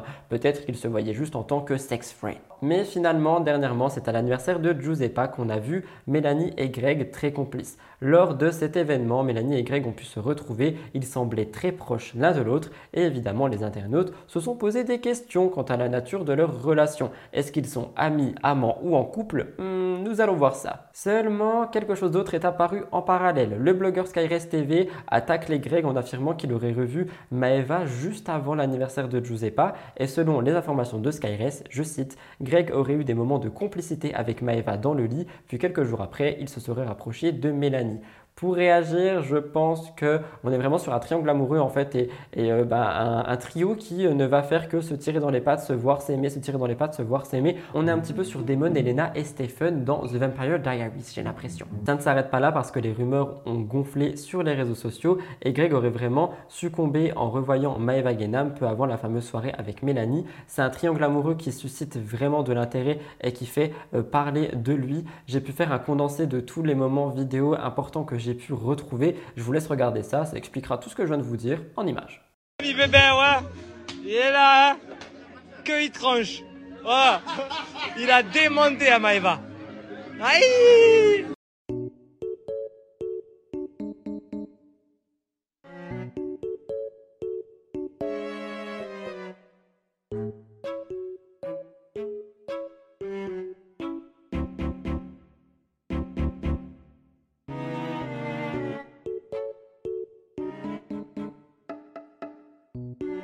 Quoi qu'il en soit, les abonnés se demandent ce qu'il se passe entre Greg, Maeva et Mélanie. pour vous répondre, je ne sais pas. Je pense qu'ils se cherchent peut-être un peu tous. Je pense qu'il y, aura toujours de l'amour entre Greg et Mélanie et entre Greg et Maeva. À voir euh, ce qui va se passer. Ils n'ont euh, toujours pas réagi à ce moment-là, mais je vous demanderai à vous, qu'en pensez-vous? On va passer à la deuxième partie du cœur de l'actu. On a fait la moitié. N'oubliez pas de vous abonner juste en dessous si jamais euh, bah, mon contenu vous plaît. Ça ne prend qu'un clic, mais ça m'aide beaucoup. Et je vous retrouve juste après ça pour I Nour. Comme vous le savez, je vous l'ai dit plus d'une fois, mais quand je peux vous donner des nouvelles de Ayem Nour, je le fais. Cette semaine, nous avons eu quelques nouvelles, donc je vais tout vous expliquer. Nous rappelons que Ayem Nour est actuellement euh, engagé dans une bataille judiciaire avec son ex-compagnon Vincent Miclet, qu'il avait donné sa version des faits, que depuis, Ayem est restée très silencieuse. Cependant, on l'avait vu dernièrement, on l'avait entendu surtout prendre la parole pour implorer au président Emmanuel Macron de faire appliquer les décisions de justice qui ont été rendues et les lois afin que celles-ci puissent ne pas être séparée de son enfant et rentrer chez elle. Et depuis, nous n'avions pas eu de nouveautés jusqu'à présent. Ayem Nour refuse de se laisser abattre. Sur Instagram, elle partage son espoir de créer une association pour soutenir les femmes qui vivent une situation similaire à la sienne. Elle dit J'aspire à établir une association en collaboration avec toutes les personnes qui me contactent afin d'accompagner les femmes qui traversent des situations similaires à la mienne, mais qui n'ont pas la possibilité d'avoir l'influence médiatique dont je bénéficie. J'échange fréquemment avec de nombreuses mères et femmes qui vivent des histoires similaires à la mienne, mais qui ne peuvent pas faire entendre leur voix. Je réagis en disant que c'est vraiment quelque chose qui est très beau en fait comme projet et j'espère sincèrement qu'il pourra aboutir et aider le plus de femmes que possible. Ayem utilise aussi son influence pour transformer en fait son drame personnel en une action positive en apportant un soutien à celles qui en ont besoin. Malheureusement, les espoirs ne sont pas les seules nouvelles euh, qui se sont présentées dernièrement parce qu'elle passe encore beaucoup de temps au tribunal et cette situation est vraiment interminable pour elle. Comme le rapporte Blasting News, elle partage ses émotions face à une épreuve, décrivant des jours où elle ne parvient pas à garder le moral, d'autres où cela va moyennement et d'autres où ça va pas du tout. Et en plus de ça, elle est vraiment au bord de l'épuisement. Elle dit J'ai l'impression de passer tellement de temps ici que j'ai l'impression de vivre ici. Cette histoire est comme un film. Ça fait huit mois que ce calvaire dure. Je fais de mon mieux pour rester forte, garder le moral et adopter une attitude positive. Certains jours vont bien, d'autres sont moyens. Certains ne vont pas du tout et d'autres, je suis totalement épuisé et à bout. Et c'est vrai que c'est une euh, situation qui dure depuis très longtemps et qui, je pense, doit vraiment être très compliquée pour le moral sur les épaules aussi à porter parce que c'est vrai que plus ça dure, plus ça doit être épuisant. Malgré tout, elle dit qu'elle veut rester forte pour son fils, quelque chose qui est totalement euh, courageux et respectueux. Ayem Nour fait preuve de résilience face à cette épreuve qui est très compliquée. Et encore une fois, j'envoie tout mon courage et comme promis, je vous tiens au courant des choses quand elles avancent parce que je ne suis pas là uniquement pour vous parler de l'embrouille qu'il y avait eu le premier jour. Parce que honnêtement, je vais vous dire un petit peu ce que je pense, mais je trouve ça tellement dommage de voir qu'il y a plein de médias, notamment des presses en ligne, qui ont titré les choses que lorsque ça faisait un énorme scandale. Et depuis, on n'a pas eu de nouvelles. Hein. On n'a eu absolument rien, alors qu'il se passe quand même des toutes petites choses. Et moi, j'essaie de les regrouper pour vous faire des actus et des mises au point ici et là par rapport à IM. Mais il y a beaucoup de médias, et je répète, notamment presse écrite, qui ne sont là que pour titrer les drames. Et euh, franchement, ça me sidère. Petit update que je n'avais absolument pas vu pendant l'écriture de mon script, Ayem a fait une apparition surprise lors du prestigieux festival de Cannes, ce qui marque son retour en France après des mois de séjour forcé au Maroc. Elle s'est présentée le 22 mai 2023, elle a foulé le tapis rouge avec le réalisateur du court-métrage Les Impatientes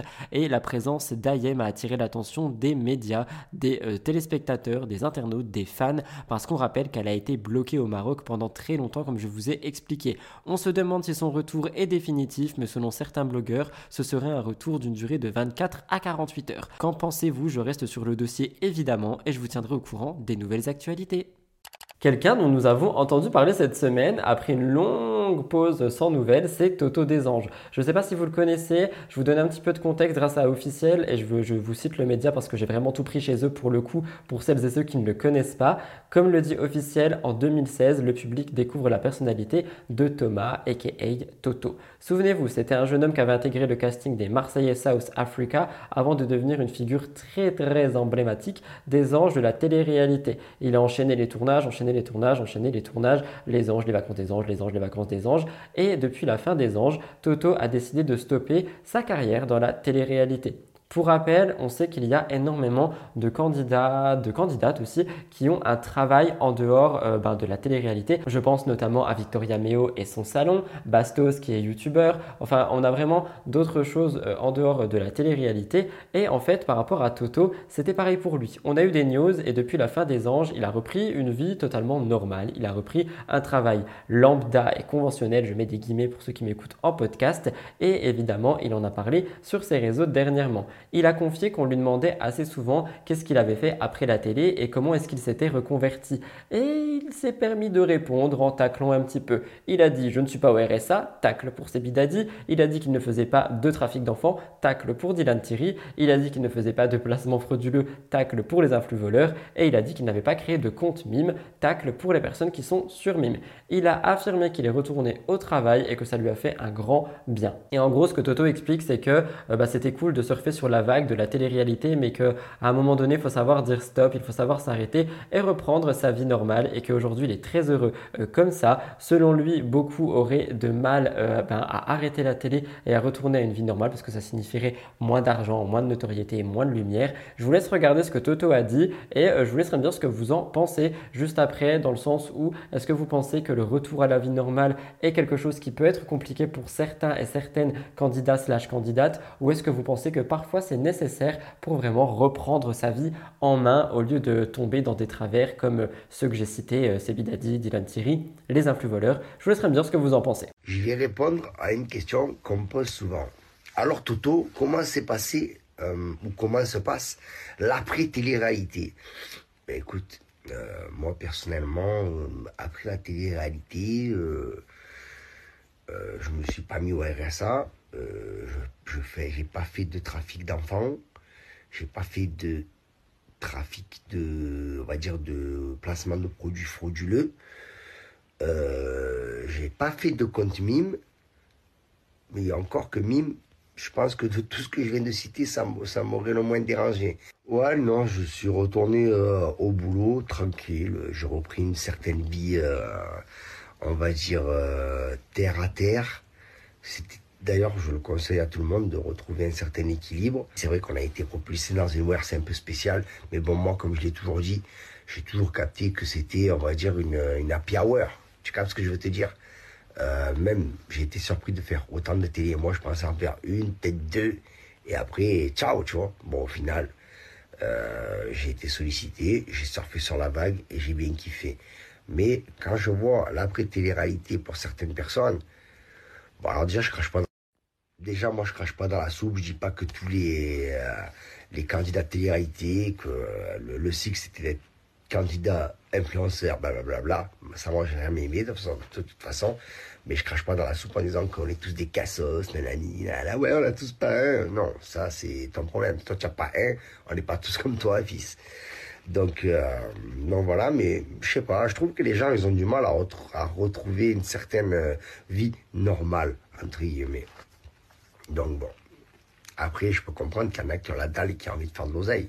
Et c'est vrai par exemple, je reviens sur ce que j'ai dit tout à l'heure, Mime, c'était une bonne occasion de faire de l'argent. Vraiment, vraiment. Après, certes, c'est mal vu et tout, mais quand on voit euh, certaines opportunités comme ça, c'est sûr que ça laisse à réfléchir. Alors, cette actualité, je vais me calmer le plus que possible. On en a parlé sur Twitch d'ailleurs, et c'est vraiment quelque chose qui, m'énerve au plus haut point. De toute façon, vous avez vu la banderole, vous savez de quoi nous allons parler. La semaine dernière, nous parlions de Lena Situation et cette semaine, elle a été une fois de plus victime des haters, cette fois-ci pour euh, du body shaming. Le lundi 22 euh, mai 2023, Lena Situation euh, est montée sur les marches du festival de Cannes en avant-première pour la série The Idol. Nous allons en parler juste après. C'est une série qui a fait d'énormes scandales. Elle s'est affichée dans une robe magnifique. Elle était très sublime, mais malheureusement, ça lui a valu une vague de sur Twitter. Elle a choisi de rendre hommage à une tenue iconique de Vivienne Westwood et elle l'a partagée sur son compte Instagram. Je vous laisse regarder.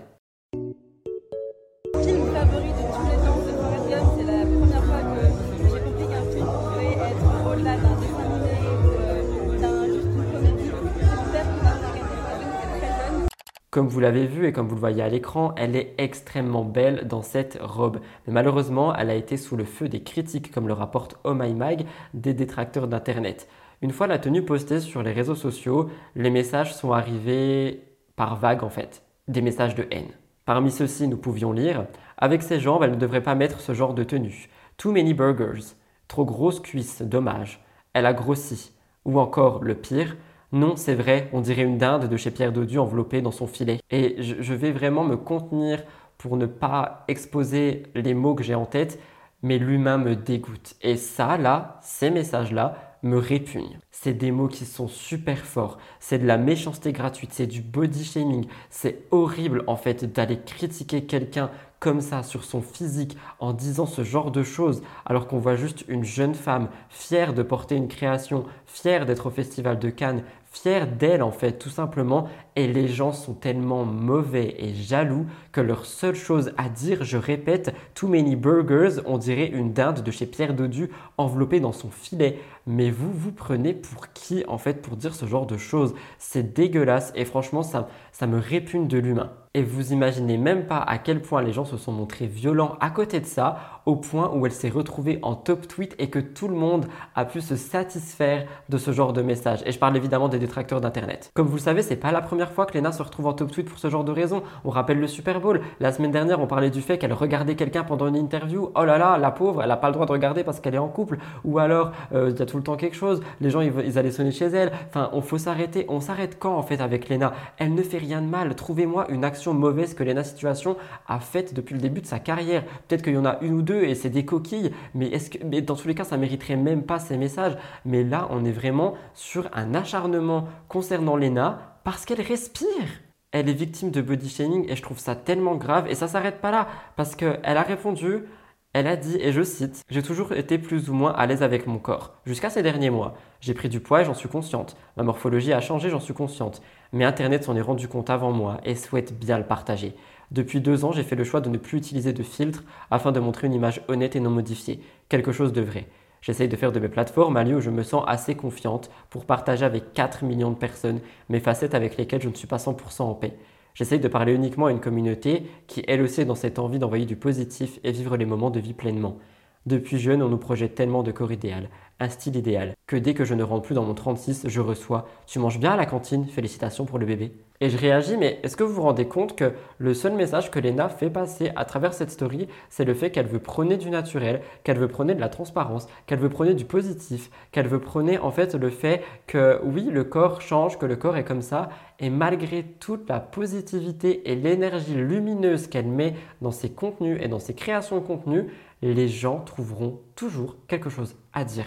Et honnêtement, Lena passera pas par là, mais je me demande comment elle fait pour tenir parce que c'est inconcevable. franchement, ça me dégoûte. J'envoie tout mon soutien, tout mon courage à Lena Situation. Les gens la détestent dès qu'elle fait un pas. Faut arrêter en fait. Ça me dégoûte et je pèse mes mots. Il y a Madi Bursaga d'ailleurs qui a réagi en disant que c'est comme ça qu'on crée des complexes aux gens et je suis totalement d'accord. La preuve, elle en parle. Mais euh, en fait, ce qui me rassure aussi, c'est que je vois qu'il y a des communautés comme la mienne. Vous êtes tellement bienveillants. La semaine dernière, vous avez tous dit euh, de manière unanime que oui, elle a des yeux et c'est fait pour regarder et enfin c'est bon, elle a le droit de regarder la personne qu'elle interview et que les gens vont trop loin. Donc ça me rassure de me dire que sur les 30 000 vues qu'on a fait, il y a à peu près 30 000 personnes du coup qui pensent que Lena ne, ne fait rien de mal en fait, juste elle respire et les gens lui tombent dessus. Donc merci pour elle et si vous voulez envoyer de l'amour à Lena, n'hésitez pas à le faire dans mon espace commentaire, peut-être qu'elle tombera là-dessus. Mais quoi qu'il en soit, franchement je trouve ça vraiment dur. J'espère ne pas trop m'être emporté pendant cette actu, mais c'est vraiment quelque chose qui me touche. Je trouve ça vraiment horrible comment est-ce que l'être humain peut se montrer aussi méchant que ça. On en a parlé sur Twitch et sur Twitch j'ai été beaucoup plus virulent, hein, je vais pas vous mentir. Ici j'essaye de peser mes mots parce que bah, c'est quand même mon contenu et euh, on est sur une émission qui euh, est quand même bien cadrée. Mais euh, honnêtement ça ça me sidère, vraiment. On a eu des nouvelles de Rim Renom également cette semaine. Elle s'est montrée très triste sur les réseaux et je voulais vous expliquer un petit peu ce qu'il se passe. Comme vous le savez, de nombreuses influenceuses ont fait euh, appel à la chirurgie esthétique, à la médecine esthétique afin de modifier un petit peu leur apparence et d'essayer d'entrer dans certaines cases. Et oui, parce que comme le rapportent les médias, parfois un métier axé sur l'image, bah, ça peut créer des complexes et parfois on veut les modifier. Honnêtement, ça m'est déjà arrivé de me dire ah oui c'est vrai que les gens ont raison, on voit trop mes repousses de poils ou alors je suis un petit peu trop maigre, peut-être qu'il faudrait que je mange plus. Mais non en fait, on est comme on est et on doit s'accepter comme on est. Après si évidemment vous avez un complexe vraiment très important qui vous empêche de vivre au quotidien, essayez de voir avec euh, un professionnel de la santé si vous pouvez euh, arranger telle ou telle chose ou modifier telle ou telle chose, mais toujours sans abuser et vous allez voir que euh, ben, RIM va montrer en fait de la prévention. Mais c'est vrai qu'on a déjà pu voir aussi par exemple avec Jessica Tivna que parfois les commentaires peuvent aussi entraîner à cette dérive et à cet abus de chirurgie esthétique par rapport aux commentaires négatifs. Hein. Et c'est d'ailleurs ce qu'a pu vivre Hilary comme le rapporte officiel. Elle a reçu beaucoup de messages par rapport à son ventre arrondi euh, disant qu'elle était enceinte et qu'elle avait grossi alors qu'elle ne l'était pas et que du coup bah, ça la pousse un petit peu à se remettre en question par rapport à son alimentation, par rapport à son ventre parce que si les gens pensent qu'elle est enceinte, c'est que oulala, peut-être elle a vraiment trop grossi. Et parfois c'est pour ça que je trouve que il y a des internautes qui sont trop intrusifs, même si c'est pour s'inquiéter, et ça peut être très maladroit. Finalement, c'est Rim qui fait parler d'elle à ce sujet aujourd'hui, et en fait, euh, bah, c'est vrai qu'elle a usé de pas mal d'artifices pour un petit peu modifier son physique et toujours dire s'améliorer, je remets des guillemets, notamment ses sourcils. Elle s'était faite tatouer les sourcils il y a quelques années, et en fait, bah, aujourd'hui, ça lui plaît plus du tout, et euh, elle a voulu subir des séances de détatouage, donc ce sont des choses qui font extrêmement mal pour retrouver ses sourcils dits naturels. Et la dernière en date l'a marquée, au sens propre comme au sens figuré, comme le dit les médias. Elle s'est montrée les réseaux sociaux le visage en sang. Elle a dit qu'elle avait beaucoup mal, mais qu'elle voulait garder ces images pour les montrer à sa fille plus tard à ses filles, disant que changer son visage, c'est pas quelque chose d'anodin et que parfois les retours en arrière font extrêmement mal. Donc en fait, elle fait vraiment de la prévention sur ses réseaux sociaux sans s'en rendre compte peut-être. Et je voulais le souligner parce que c'est quelque chose de très bien qui va pouvoir vraiment lancer ce message de prévention à toute sa communauté en disant regardez dans l'état dans lequel je suis maintenant en voulant retourner en arrière. Donc rime regrette, c'est quelque chose, mais le côté prévention, il est quand même vraiment à souligner. Je vous laisse regarder, je vous laisserai me dire ce que vous en pensez dans les commentaires. Bon mes amours, ça fait longtemps que j'ai pas snap, mais regardez, euh, j'ai fait euh, ma séance de détatouage, j'ai trop mal. Euh, mais je garde tout ça, tout ça ce que vous voyez là, je le garde pour montrer à mes filles et pour leur faire comprendre qu'on n'a pas besoin de, se faire tatouer les sourcils quand on n'a pas besoin. Moi je n'avais pas besoin, moi ça fait 15 ans que j'ai fait ça. Avec les méthodes anciennes là c'était horrible et ça fait presque deux ans maintenant que, que je me détatoue les sourcils et là euh, c'est la fin. J'espère vraiment que c'est la dernière séance mais euh, je peux vous dire que, c'était horrible, j'avais vraiment pas le choix et j'ai tellement envie d'avoir mes sourcils naturels, je trouve ça tellement beau. Pour les filles, s'il vous plaît, euh, pensez euh, aux choses deux fois et ne faites pas comme moi quand j'étais jeune. J'espère sincèrement que ça pourra aider certaines personnes qui pensent que c'est sans risque et que c'est facile à vraiment se rendre compte que ça ne l'est pas tant que ça. Alors ça, je voulais vous en parler, un mini actualité concernant l'amour de ma vie, Nicolo. Dernièrement, il a fait parler euh, parce qu'il est arrivé dans Love Island. Avant ça, je voulais aussi vous dire qu'il avait dit qu'il animait une émission et l'émission se trouve sur Sixplay. Il s'agit de House VIP, donc en gros, il va visiter les maisons des gens. Mais en fait, euh, il est à la recherche de l'amour parce que mon amour ne lui suffit pas. Donc il a décidé de venir chez W9 pour Love Island. Il a fait des révélations assez inattendues parce qu'il est tombé sous le charme d'une fille de l'émission et il aurait décidé de la rejoindre afin de retrouver l'amour. Je vous laisse regarder. Salut les amis, je suis arrivé aux Canaries parce que ça fait des siècles et des millénaires que je suis célibataire. J'ai envie de me remettre sur le marché et en regardant Love Island, j'ai eu un coup de cœur pour une fille. Du coup, je suis ici pour commencer mon aventure dans Love Island pour conquérir le cœur de cette jeune fille.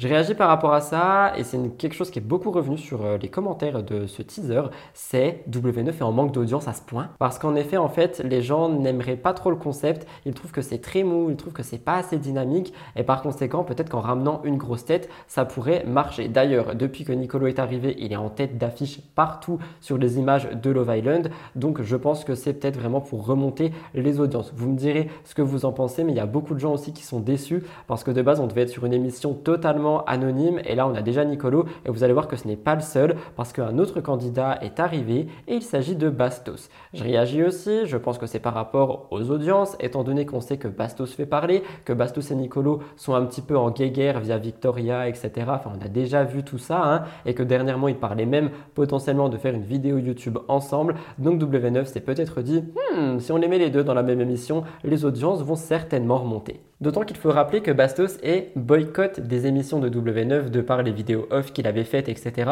Par conséquent, je me dis que peut-être en effet, on le prend un petit peu quand ça nous arrange, histoire de faire remonter les audiences. Je vous laisse regarder la présentation de Bastos. Yo yo yo les amis, je débarque bientôt dans Love Island juste au moment où tout le monde croyait que j'avais perdu foi en l'amour. Eh bien je suis de retour, je me mets aucune barrière, euh, tout peut arriver, soyez prêts. Il a été aperçu à l'aéroport en direction des îles Canaries où se trouve le tournage. Et si on revient sur Nicolo, euh, en fait, même Nicolo et Bastos, j'ai envie de dire, il y a vraiment eu deux réactions. Il y a eu celles et ceux qui ont dit Ah, trop bien, ça va enfin être dynamique, on va enfin retrouver un petit peu d'énergie dans ce programme qui est très mou. Et il y a l'autre école qui dit Non, mais attendez, les gars, on est censé être sur une télé-réalité 100% anonyme, sans grosse tête, sans clash de ce genre, etc. Et on nous ramène Nicolo et Bastos, soit dit euh, les deux rivaux qui vont vraiment essayer d'avoir une discussion, je pense. Pour rappel, ils ont été liés indirectement via Victoria Meo. Cette dernière aurait trompé Nicolo avec Bastos et elle aurait également trompé Bastos avec quelqu'un d'autre d'après ce qu'on avait entendu chez Maya. Des retrouvailles qui risquent donc de faire couler de l'encre, je vous en parlerai. Mais moi je pense sincèrement que tout ceci n'est qu'une question audience, n'est qu'une question du fait que euh, Love Island fait quand même des audiences, hein, on va pas se mentir, mais ils s'attendaient vraiment à des audiences de malades pour rebooster la télé-réalité. Et je crois qu'on tourne à 200, 230 000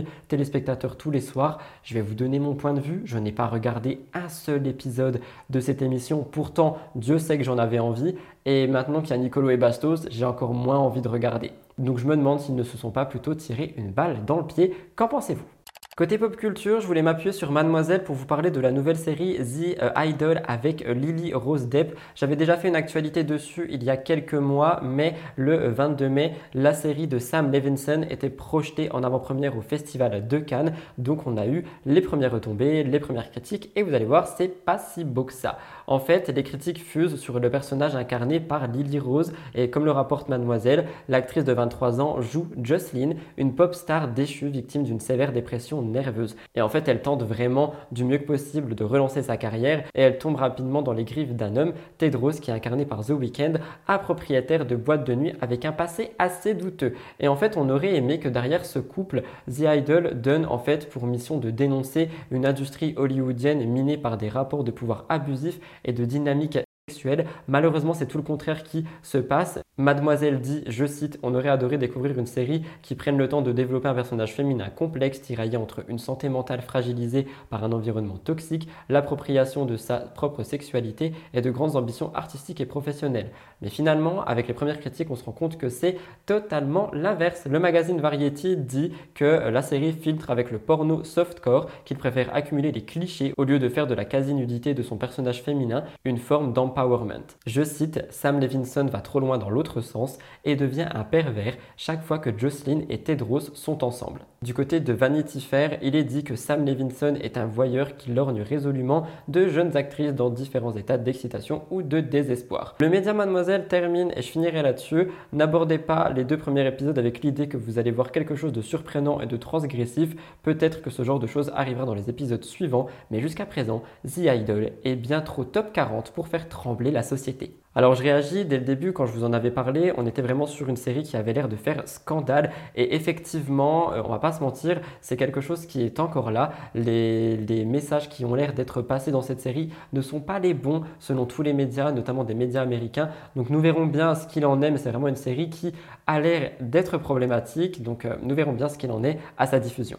Dernière actualité du cœur de l'actu, vous vous en doutez, on a besoin de faire un petit point sur la GLC Family. Comme vous le savez, il se passe pas mal de choses à l'intérieur de leur famille dernièrement. Les fautes qu'ils ont faites sur leur parcours sont en train de remonter à la surface et de les entacher. Comme le rappelle Blasting News, après que Laurent a été infidèle avec une amie de Maeva Genam, on apprenait que Jazz avait aussi été infidèle et par conséquent tout ceci avait déjà fragilisé la GLC Family. Finalement, on avait vu qu'il semblait être de mieux en mieux dans leur couple, que les choses semblaient s'arranger et il y a eu des rumeurs par rapport à un enfant. Enfant que Jazz a euh, avoué, donc une grossesse, pardon, quatrième grossesse, quatrième enfant qui arrive, et suite à ça, Jazz a parlé d'un drame, et tous les abonnés étaient très inquiets. Avant d'aller plus loin, je précise que lors des premières tromperies, etc., tout ceci avait été aussi filmé pour la GLC Family, dans le sens où ça avait permis de faire des audiences dans leur propre TV show. Donc beaucoup de personnes se demandent si là, ici, ils n'ont pas créé tout ce scandale et toute cette vibe de négativité pour en faire parler également dans la GLC Family. Quoi qu'il en soit, par rapport au drame de Jazz, on a tous pensé à une fausse couche, mais finalement, il semblerait que Laurent ait fauté. Jazz était revenu en story expliquant un petit peu qu'elle savait pas où elle en était avec lui. Petit magnéto récapitulatif que je vous mets tout de suite à l'écran. On ne sait pas où on en est. Voilà, on ne sait pas où on en est. Euh, bien évidemment, on, se parle tous les jours. Ensuite, euh, j'ai pu lire des choses qu'apparemment une fille qui aurait des vidéos sur mon mari me ferait du chantage à moi et du coup euh, j'essaie de la tenir pour pas qu'elle sorte les vidéos. Alors euh, vous vous doutez bien que ça n'a aucun sens. Euh, je continue ma vie, je, vous raconterai bien évidemment des, petites choses qui se passent à droite à gauche dans notre famille. comme je vous ai dit, je ne vais pas vous dire que Laurent et moi on n'est plus ensemble, je ne vais pas vous dire qu'on est ensemble, pas vous dire que tout va bien, c'est faux. Je, je, ne sais pas. Voilà, on vit un moment très compliqué. Donc, euh, en fait, j'ai tellement pleuré, j'ai tellement chaque jour vécu un cauchemar d'une nouvelle chose, d'une nouvelle chose. Enfin, après tout ça, nous avions eu quelques nouvelles et c'est notre actu d'aujourd'hui. En effet, après avoir dit qu'elle aimait son mari à en mourir, elle parlait surtout du fait que leur couple était incertain. C'est des rumeurs qui laissaient sous-entendre que le couple pourrait potentiellement se séparer, etc. Mais finalement, on a eu d'autres choses après ça. Jazz commence par révéler qu'ils ont beaucoup parlé et que Laurent est revenu chez eux. Elle dit que c'est une situation qui est toujours incertaine, mais qui semble beaucoup plus positive, surtout que Laurent lui a fait un cadeau, donc les choses vont tout de suite mieux. Elle semble aller mieux, elle montre son ventre, comme vous allez le voir, et elle ne confirme pas vraiment leur réconciliation, mais pourtant, on l'a bien compris, elle est de mise. Je vous laisse regarder. Tout le monde, j'espère que vous allez bien. Euh, depuis la j'avais pas fait de story. Ah, je voulais vous montrer un peu mon ventre. Ça faisait longtemps que je pas montré. Voyez comme j'ai beaucoup minci, il est beaucoup plus en, petite pointe. Qu'est-ce que je voulais vous dire euh, bah, Moi, ça va petit à petit, jour après jour. Euh, suite à la story la dernière fois, forcément le jour même, Laurent on a beaucoup parlé, il est revenu à la maison, il reste à la maison. Pour l'instant, je ne sais pas trop quoi vous dire, à part vous dire euh, que euh, on verra ce qu'il en est. Et regardez ce que j'ai acheté. Enfin, ce, que Laurent m'a acheté. Euh, ça fait un milliard d'années que j'ai pas mis DTN. Franchement, je trouve ça stylé maintenant. Vous voyez, avec le petit, le petit short comme ça, avec les baskets et tout.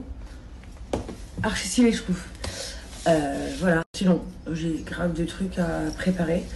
Parce que dans un mois pile, un mois pile, on part, euh, on part en voyage. Donc forcément, beaucoup d'affaires à préparer. Je vais réagir au global. Est-ce que c'est un coup de buzz? Je ne sais pas. Maëva parlait du fait qu'il euh, y aurait des gens qui seraient capables de tout pour attirer la sympathie de leur communauté. Peut-être qu'elle parlait de Jazz et Laurent, je ne sais pas. Mais c'est vrai que beaucoup de gens se disent peut-être que c'est un coup de buzz pour refaire parler d'eux pour leur prochain tournage de la GLC. Je ne sais pas. Il y a beaucoup de gens qui crient vraiment au buzz et qui disent que tout ça n'était donc que fake, que tout ça n'était donc que pour euh, bah, qu'on s'intéresse à eux un petit moment et que hop, bah du coup, ils se sont intéressés, merci pour les vues, tout va mieux. C'est vrai que c'est possible, c'est vrai que c'est une éventualité concernant la GLC Family, on l'a déjà vu pour des programmes, j'espère que ça ne sera pas le cas ici parce qu'on parle quand même de choses euh, qui sont très graves et surtout, on parle d'une femme qui est enceinte et si elle se génère elle-même ce stress, je pense vraiment que c'est grave.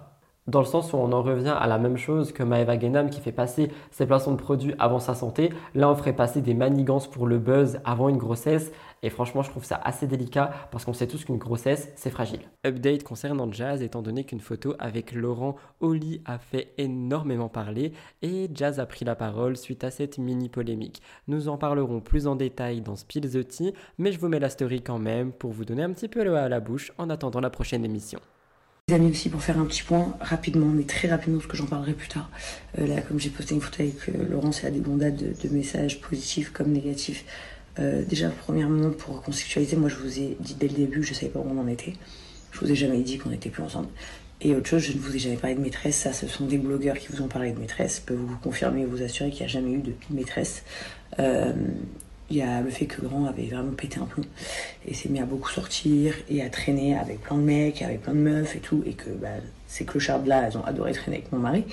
Mais il n'y a jamais eu euh, de maîtresse en fait. Donc euh, ça, je vous l'ai pas dit. Par contre, euh, dès que j'ai un peu plus le courage, je, je, je, vous parlerai un peu plus de tout ce qui se passe. En tout cas, euh, voilà, c'est juste pour vous le dire en fait. Comme ça, vous êtes au courant. Effectivement, il y a des choses qui ont été dites qui sont vraies. Hein. Il n'a pas été toujours très euh, dit les choses catholiques, euh, mais je pense que ouais, que réellement il a eu un doute et un bug euh, réel. chose qui peut arriver dans des couples, sauf que la différence c'est que moi je l'ai pas vu venir. Donc effectivement j'ai énormément souffert pendant trois semaines aussi certaines personnes malveillantes te parlent de buzz, mais quel buzz? Parce que si vous voulez que je sois transparente avec vous, j'ai perdu trois semaines d'argent en fait. À ne pas être sur les réseaux, à ne, à ne, ne pas travailler, bah, j'ai perdu trois semaines de salaire. Euh, donc je pense que le buzz c'est un peu, serait un peu inutile en fait. Euh, enfin, je préférerais gagner mon argent que, que, faire du buzz qui va rien m'apporter. Rien du tout, il n'y a pas de buzz, c'est ma famille. Euh, moi, ma famille, je l'aime à mourir. Grâce à Dieu, je suis heureuse qu'il ait retrouvé son cerveau et sa tête qui soit revenu. Euh, maintenant, je vous dis pas que les choses sont faciles, c'est petit à petit. C'était donc tout pour le cœur de l'actu. J'espère sincèrement qu'il a pu vous plaire. Il était un petit peu plus long que celui de la semaine dernière, mais on avait un top actu un peu plus condensé. Je vous rappelle une fois de plus de ne pas oublier de liker la vidéo juste en dessous si jamais vous voulez l'aider à faire remonter dans l'algorithme. Je voulais aussi vous remercier parce que j'ai ouï dire qu'une vingtaine de personnes ont été dévalisées Maison du Monde pour acheter cette magnifique tasse. Donc je vous remercie. Je ne savais pas que j'avais un pouvoir d'influence aussi grand que ça. Arrêtez, je vais plus me sentir euh, uriné après, pour ne pas dire le mot vulgaire. Et nous allons tout de suite passer au gros dossier. Ils sont trois. On parle de Jessica, Julien et Manon, évidemment, vous l'attendez, et Poupette Kenza, quelque chose qui a fait beaucoup parler. Je vous retrouve juste après le jingle et après une gorgée d'eau parce que je ne vais pas vous mentir que je suis déshydraté.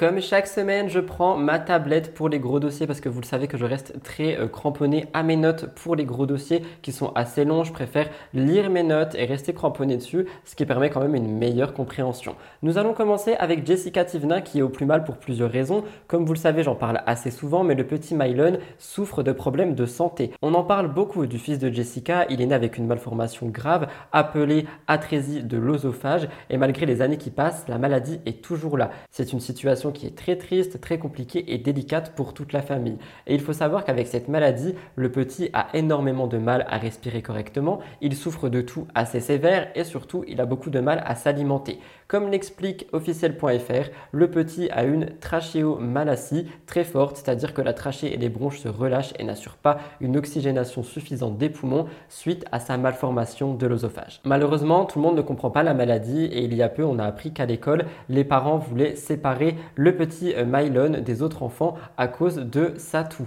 Et malheureusement, j'ai l'impression que c'est quelque chose qui est très incompris. Ils pensent que la toux est contagieuse et qu'elle pourrait rendre malade les autres enfants. Mais finalement, ce n'est pas le cas et ça fait juste très peur et par conséquent, Mylon est séparé des autres. Tout ça pousse Jessica à chercher des solutions. Elle n'en peut plus de le voir tousser, elle n'en peut plus de le voir souffrir. Donc elle se pose une question et elle la pose à sa communauté. Elle se demande s'il n'y a pas des médecines alternatives qui pourraient l'aider. Sur les réseaux sociaux, elle a sollicité l'aide de ses abonnés parce qu'elle recherche un magnétiseur. Elle dit je voulais savoir si vous connaissez un magnétiseur, ou les gens que vous voyez et qui vous touchent comme ça, qui arrivent à vous enlever des douleurs. Je sais que ça existe. Les internautes ont pu lui donner quelques contacts par rapport à tout ça, mais c'est vrai que Jessica a l'air vraiment très mal par rapport à Mylon. Je vous laisse regarder. J'ai un peu du mal là, dis la vérité. Ça a été une nuit très compliquée pour Mylon. Il a toussé toute la nuit. Il a eu des remontées acides toute la nuit. Et toute la nuit, il a fait... Euh, on se levait, on allait le voir.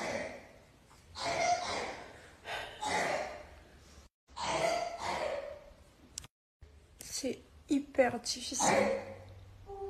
C'est très très difficile.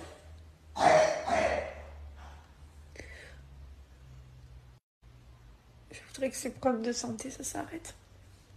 Et qu'il aille bien. Ça me crève de boire comme ça.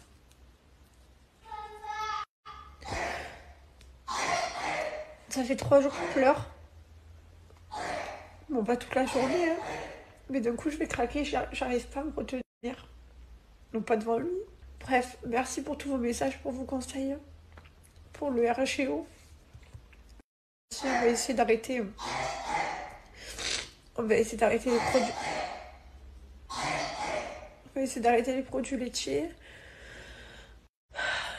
Tout ce qui est charcuterie, tout ce qui est tout, tout, tout. Bah, en fait, euh, je sais plus trop ce que. Déjà que j'ai du mal à faire à manger le soir, j'ai plus d'inspi. Pour réagir, je sais qu'il y a beaucoup de gens qui sont sceptiques par rapport euh, aux magnétiseurs, aux personnes qui travaillent avec les énergies de par leurs mains ou peu importe. Honnêtement, c'est quelque chose que je pratique. Je suis euh, ben, diplômé de Laoshi, ce qui veut donc dire que je peux pratiquer le Laoshi, qui est une médecine alternative qui est faite avec les énergies. Je me fais des autotraitements sur moi quand je vais pas bien, que ça soit par rapport à mon mental ou euh, par rapport à des mots, par exemple à des maux de tête, des maux de dos, des maux de ventre, et ça m'aide beaucoup. Je sais qu'il y a beaucoup de gens qui sont sceptiques par rapport à ça. Je vous demanderai aucun jugement dans les commentaires, mais euh, je trouve ça très cool que Jessica en fait fasse en sorte d'ouvrir la, la parole là-dessus, parce que justement il y a beaucoup trop de gens qui sont sceptiques et qui ne respectent pas en fait les croyances et euh, les pratiques des autres. Quoi qu'il en soit, je vous tiendrai au courant par rapport à ça. Mais elle fait également du bruit pour autre chose et c'est par rapport à ses chirurgies esthétiques. En effet, celle-ci semble être de plus en plus mal. Déjà dernièrement, on parlait du fait qu'elle avait des douleurs au menton et que les choses semblaient s'arranger par la suite. Pourtant, le 23 mai, Jessica est apparue en larmes dans sa story. Elle se montre avec le bas du visage très gonflé, les lèvres vraiment très gonflées et elle a des douleurs vives. Pour rappel, Jessica s'est fait poser un implant dans le menton il y a quelques années et euh, peut-être que celui-ci serait en train de s'infecter aujourd'hui. Elle s'est déjà plainte de douleurs, mais le problème semblait être rentré dans l'ordre. Seulement maintenant, quand on regarde un peu ses stories, on se rend compte que ce n'est pas le cas. Elle rencontre des difficultés à parler, à s'alimenter et c'est assez compliqué. Je vous laisse regarder. Allez, je vais nettoyer tout ça. Euh, j'ai une petite question. Je suis désolée, je peux pas trop parler. J'ai mal entre mon implant, entre mon implant et mes dents. Bref, c'était parti, ça revient. Euh, je m'occuperai de ça plus tard, j'ai pas le temps là, j'ai d'autres priorités. Je réagis parce que je voulais faire un parallèle par rapport à Luna et Emilia Amar. Comme vous le savez, elles ont toutes deux subi des infections suite à un produit et j'ai contacté Emilia Amar pour savoir euh, si elle avait un avis par rapport à ça pour faire un parallèle. Elle m'a dit que selon elle, euh, ce n'est pas la même chose étant donné que Jessica a mis un implant, mais que si elle a rajouté des injections de acide hyaluronique par-dessus, il se peut que les deux ensemble n'aillent pas et ce qui provoquerait donc une infection comme Emily et Luna. Je dis pas que c'est la même chose, je dis juste qu'il est possible que malheureusement ça aille plus loin et c'est pour ça que je le replace ici. Faites attention avec les injections et la chirurgie esthétique, s'il vous plaît. Finalement, Jessica a repris la parole disant que son menton allait mieux grâce à des médicaments. Attention, ça ne veut pas dire que c'est guéri, ça veut dire que pour le moment, la douleur est donc plus supportable. Je vous laisse écouter. Je suis trop contente, ma tête ça va mieux les gars. Ça va mieux, mon menton ça va mieux. Bon, je veux pas crier la peau de l'ours avant de l'avoir tué parce que si je commence à le crier, euh, tu connais, je me porte la chkoumoune. Et, euh, et du coup, après, ça revient encore pire. Mais euh, voilà, je suis sous antibiotiques. Alors ça, c'est vraiment la pièce phare des gros dossiers. C'est le truc de la semaine qui a fait un bruit pas possible. Julien et Manon Tanti à l'hôpital, c'était le truc de la semaine. En effet, Julien Tanti s'est filmé en direct de l'hôpital. Il y a beaucoup de gens qui se sont inquiétés, surtout qu'il a raconté une histoire inattendue face caméra. Il a dit qu'un livreur avait sonné chez lui, qu'il avait entendu des bruits très étranges dans la maison. Il avait dit qu'il n'avait pas fermé son portail à clé parce que Dubaï, c'est un endroit très safe. Il n'avait pas donné plus d'éléments, mais tout le monde s'est dit, il s'est fait agresser. Je vous laisse regarder Julien. Chercher, pardon. Là, je mange maintenant. Donc, je descends, bah, je passe par les escaliers. Je descends. J'entends un bruit bizarre dans la maison. Donc, important de préciser, tout ça se passe à Dubaï. Hein. Donc, j'entends un bruit bizarre dans la maison. Je m'arrête, je fais un temps d'arrêt. Et de ma tête, je me dis, on est à Dubaï, ça va. J'ouvre la porte et je récupère J'ouvre le portail, je récupère un manger. Au moment où je ferme le portail, donc le portail se ferme très doucement, je rentre dans la maison, je ferme la porte. Je ferme pas à clé parce que Dubaï, on est tranquille. Donc je ferme pas la porte à clé. Et puis je me dis, tiens, je vais aller manger dans le salon. Tranquille. Je vais aller manger tranquille dans le salon. Suite à ça, on a eu Manon qui a pris la parole, qui a démenti l'histoire. C'était assez fun à voir. Elle a expliqué que son époux a tout simplement subi une opération qui été prévue depuis un moment et qu'il n'y avait absolument pas lieu d'agression. Julien avait donc repris son récit et avait rajouté une énigme, une façon particulière de dévoiler la véritable raison de sa venue à l'hôpital. Regardez Manon. Euh, D'ailleurs, il faudrait me dire, bah, dites-moi en commentaire pourquoi, parce que il y a quelque chose que j'ai pas suivi là dans l'histoire. J'ai vu plein de commentaires. Oui, Julien s'est fait agresser, et plein de, trucs de blogueurs, d'articles, trucs passés sur Insta. Julien s'est fait agresser à Dubaï. Dubaï, ce n'est pas si safe que ça. Euh, au final, euh, j'ai vu plein de commentaires du style oui. Au final, il disait que Dubaï c'était safe, c'est pas safe. Julien s'est fait agresser. Pas compris. Et puis j'ai aussi reçu des appels de mes proches euh, qui s'inquiétaient. Donc en fait, je pense que Julien a commencé à vous raconter. Si, si je comprends bien, mais dites-moi si je me trompe, hein, parce que je ne fais pas trop le rapprochement entre pourquoi on pense qu'il s'est fait agresser alors qu'il s'est pas fait agresser du tout. Euh, c'est Snap. Je, j'essaie de faire le rapprochement, mais si je me trompe, c'est que Julien il a commencé à raconter une histoire sur Snap et qu'après euh, il a arrêté de raconter ce qu'il a fait en fait. Euh, et en plus, il est vraiment chaos. C'est-à-dire que moi, pour tout vous dire, je suis allée le voir cet après-midi. Il a oublié que je suis allée le voir. Je suis allée le voir deux fois aujourd'hui, donc cet après-midi et ce soir. Il avait oublié que j'étais passée cet après-midi. Genre, il croyait qu'il avait rêvé, quoi.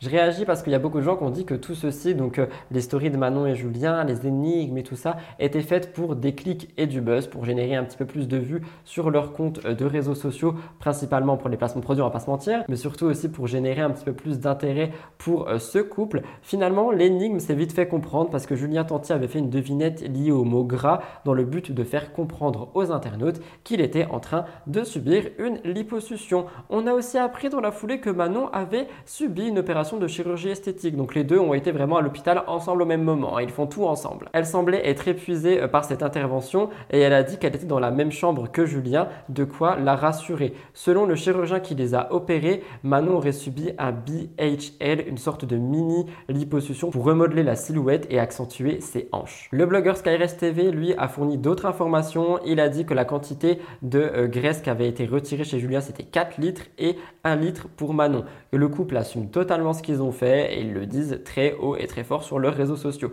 D'ailleurs, il y a une vidéo qui est devenue virale sur Twitter et sur Instagram où on les voit un petit peu déambuler dans l'hôpital tel un couple de retraités. Je vous laisse regarder.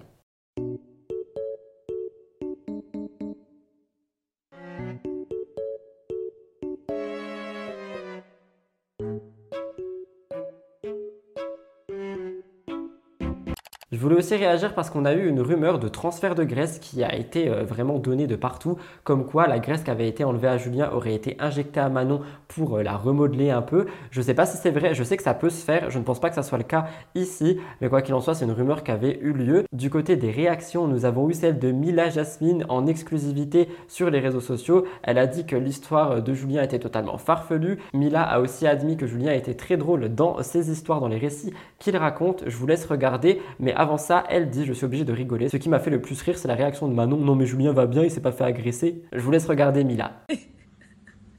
Par contre, avant d'aller dormir, non mais on en parle des, stories de Julien Tanti. non mais je suis désolée, je suis obligée de rigoler. Vous savez, en fait, le, pire dans l'histoire, c'est pas pas Julien et son histoire et tout, parce que moi au départ quand j'ai vu ça, genre j'étais fort inquiète. Je me suis dit Oh, qu'est-ce qui lui est arrivé, il s'est fait agresser et tout. Désolée, je rigole. En fait, ce qui m'a fait le plus rire, c'est Manon. La réaction de Manon. Euh, non, mais Julien, il va bien, il s'est pas fait agresser. non, mais pardon, je suis trop. Franchement, ça m'a vraiment fait rire. Je vous jure, ça m'a vraiment fait rire. Vous savez que Julien, Julien Tanti, je crois que c'est un des mecs les plus drôles. Je vous jure, en, en tout cas, quand il raconte des histoires. Ah ouais, Nico aussi. Nico, très, très, très, très drôle. Mais je crois que celui qui raconte le plus des histoires de ouf, fantastiques, je crois que c'est Julien. Que pensez-vous de cette actu? Parce que c'est vrai que c'est quelque chose qui a fait beaucoup parler de par le couple qui va ensemble à l'hôpital, qui va ensemble subir une opération de chirurgie, etc. On a aussi eu vraiment cette rumeur de transfert hein, de graisse qui est là et qui, persiste. Il y a beaucoup de gens qui pensent que Julien a donné sa graisse à Manon pour qu'elle puisse un petit peu se remodeler. Je ne sais pas si c'est le cas, mais c'est vraiment quelque chose qui est là.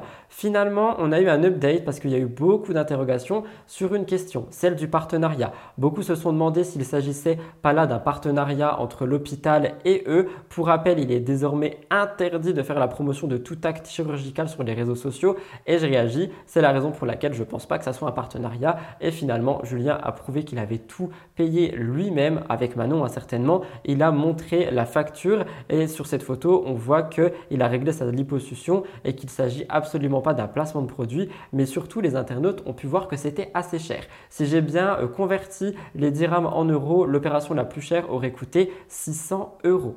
Aussi a parlé du post-opératoire. Une fois qu'elle est rentrée chez elle, elle a dit qu'elle avait eu un problème de dernière minute, qu'elle avait eu un de ses drains qui s'est déplacé quelques minutes avant de quitter l'hôpital. Elle a raconté, j'ai hurlé dès que je bougeais ma jambe, dès que je voulais m'asseoir, c'était insupportable, je n'ai jamais eu mal comme ça, même lors de mon accouchement. Je vous laisse regarder. Il est bientôt 7 heures et j'ai eu un gros souci de dernière minute. En fait, j'ai des drains. Pour ceux qui savent ce que c'est, moi je ne savais pas ce que c'était. Pourtant, j'en ai fait des opérations dans ma vie et j'en ai jamais eu. Et euh, donc, c'est la première fois que j'en ai, donc déjà, c'est une sensation très bizarre.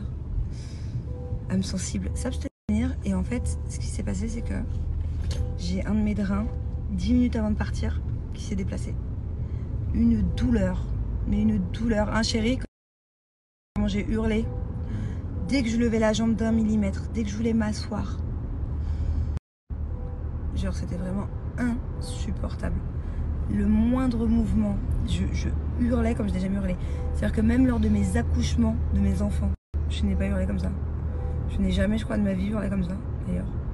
C'était comme, comme si le truc qui me transperçait, quoi. Donc du coup, j'ai dû attendre que le docteur arrive. Euh, il n'était pas là à la base, qu'il arrive d'où il était, en urgence. Du coup, il m'en a retiré. Et puis, euh, voilà. Là, il est 18h45. Je suis contente parce que on va rentrer euh, à temps avant que les enfants dorment.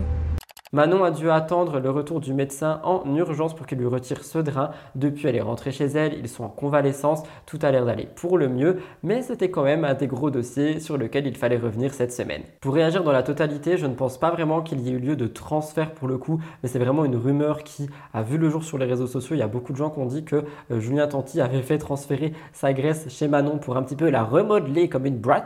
Et euh, bah, c'est quelque chose qui était là, donc je voulais quand même appuyer dessus. Je vous laisserai me dire ce que vous en pensez, mais moi je ne pense pas que ça soit le cas. Quoi qu'il en soit, toujours un petit peu de prévention par rapport à la chirurgie. Faites attention s'il vous plaît. Je le place ici, je sais que ça saoule certaines personnes, mais je le place ici quand même. Dernière actualité des gros dossiers, Poupette Kenza fait parler sur beaucoup de points cette semaine, je vais revenir dessus avec vous. Premièrement, le Festival de Cannes. En effet, elle s'est rendue au Festival de Cannes et elle a pris plein de critiques et plein de moqueries. On a vu beaucoup d'invités, beaucoup d'influenceurs, on va pas se mentir. Poupette Kenza en faisait partie. Elle s'est préparée pour cet événement de grande ampleur et elle a partagé tous les préparatifs sur Snapchat. Elle est arrivée dans une magnifique robe jaune canari et elle s'est retrouvée nez à nez avec Carla Bruni. Et vous vous en doutez, tout le monde se fichait de Poupette, il y avait Carla à côté d'elle. Les haters en ont profité pour dire que euh, bah, c'était humiliant, hein, que tout le monde s'en fichait d'elle, que personne ne la regardait. De nombreux internautes ont dit que l'influenceuse était inintéressante et que les photographes n'auraient même pas souhaité la prendre en photo. On peut d'ailleurs voir tous les photographes se concentrer sur Carla Bruni et sa tenue. Je vous laisse regarder une vidéo.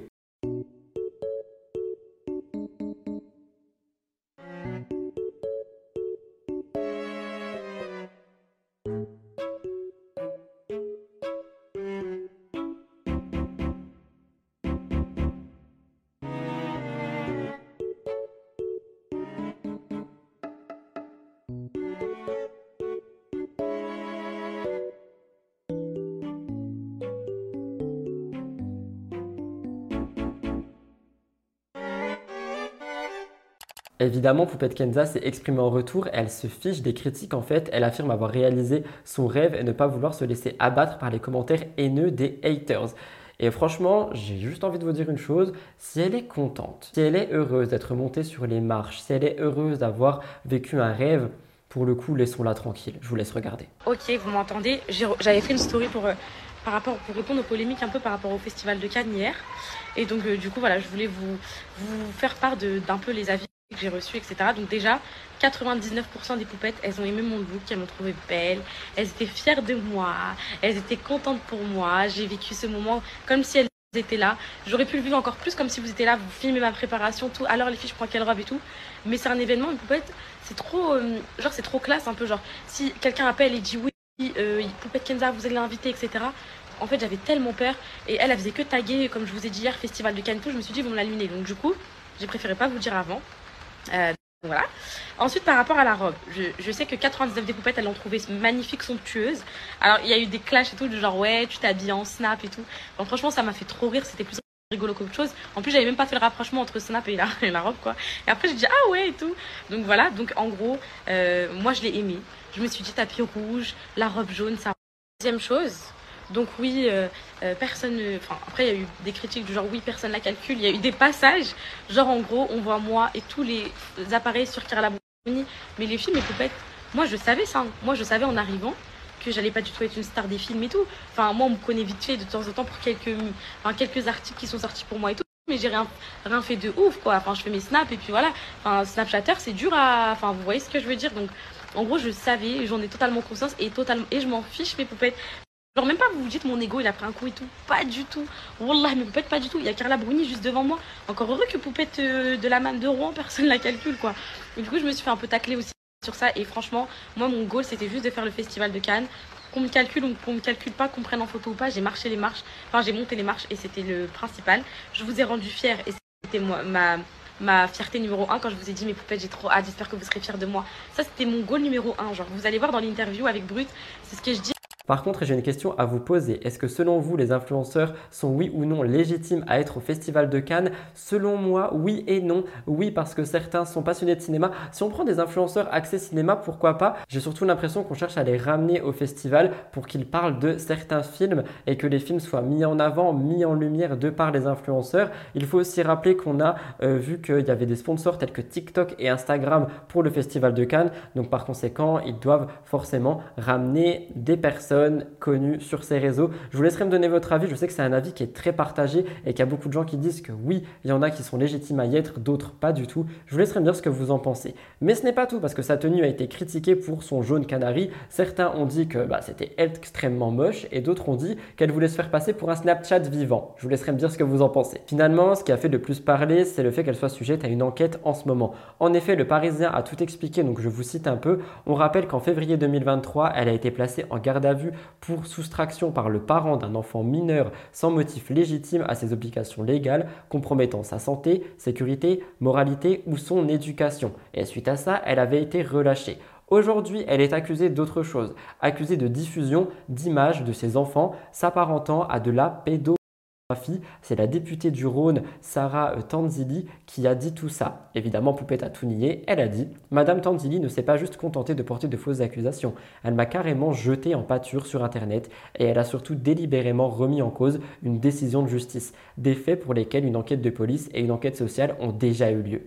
Selon Poupette, les accusations concernent deux anciennes vidéos signalées sur Twitter pour lesquelles la justice a déjà enquêté et reconnu son innocence. La députée du Rhône, comme le rapporte Le Parisien, cible principalement des vidéos de la fille de 2 ans, Seyana, se grattant les fesses, dénudée en culotte dans une position laxive sur le canapé. Poupette Kenza a répondu en disant que la députée se fonde sur des sources non vérifiables et des mensonges de blogueurs. Donc on est vraiment sur une guerre au début entre bah, ce qui se passerait, hein. mais vous allez voir que ça va bien plus loin parce que Poupette dit qu'elle est devenue contre son plein gré le bouc émissaire pour ses propres intérêts politiques. Sarah Tanzali a annoncé son signalement sur les réseaux sociaux, elle a dénoncé une vague de cyberharcèlement qu'elle a subi juste après ça, une campagne structurée d'insultes, de menaces de mort, allant même jusqu'à l'apologie du crime de génocide.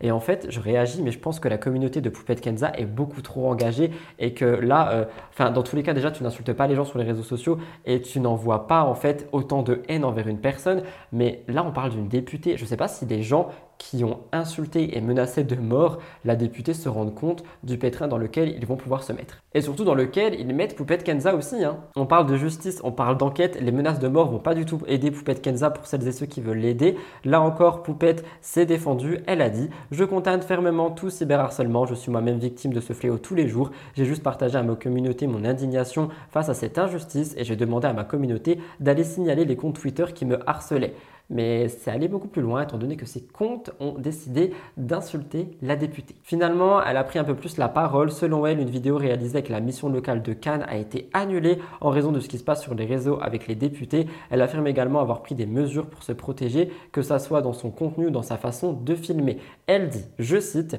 ils, mes enfants, seront beaucoup moins visibles qu'avant. Mes enfants sont tout pour moi. Je ne laisserai plus jamais personne nous faire du mal. J'ai retrouvé un petit moment où elle réagit via le Parisien. Je vous laisse regarder ça. Donc maintenant tout se fait en interne, j'ai 8 procès qui sont en cours, on verra mes poupettes. Et à chaque fois que j'en gagnerai un, je viendrai vous, vous le dire en story, on fera des petites fêtes, on fera des meet pour fêter ça. Ok mes poupettes tous, tous parce, que la députée qui a porté... Là je suis en roue libre, hein. je suis en roue libre. La députée qui a porté plainte contre moi, bah figurez-vous que j'ai aussi porté plainte contre elle. Donc au moins c'est fait.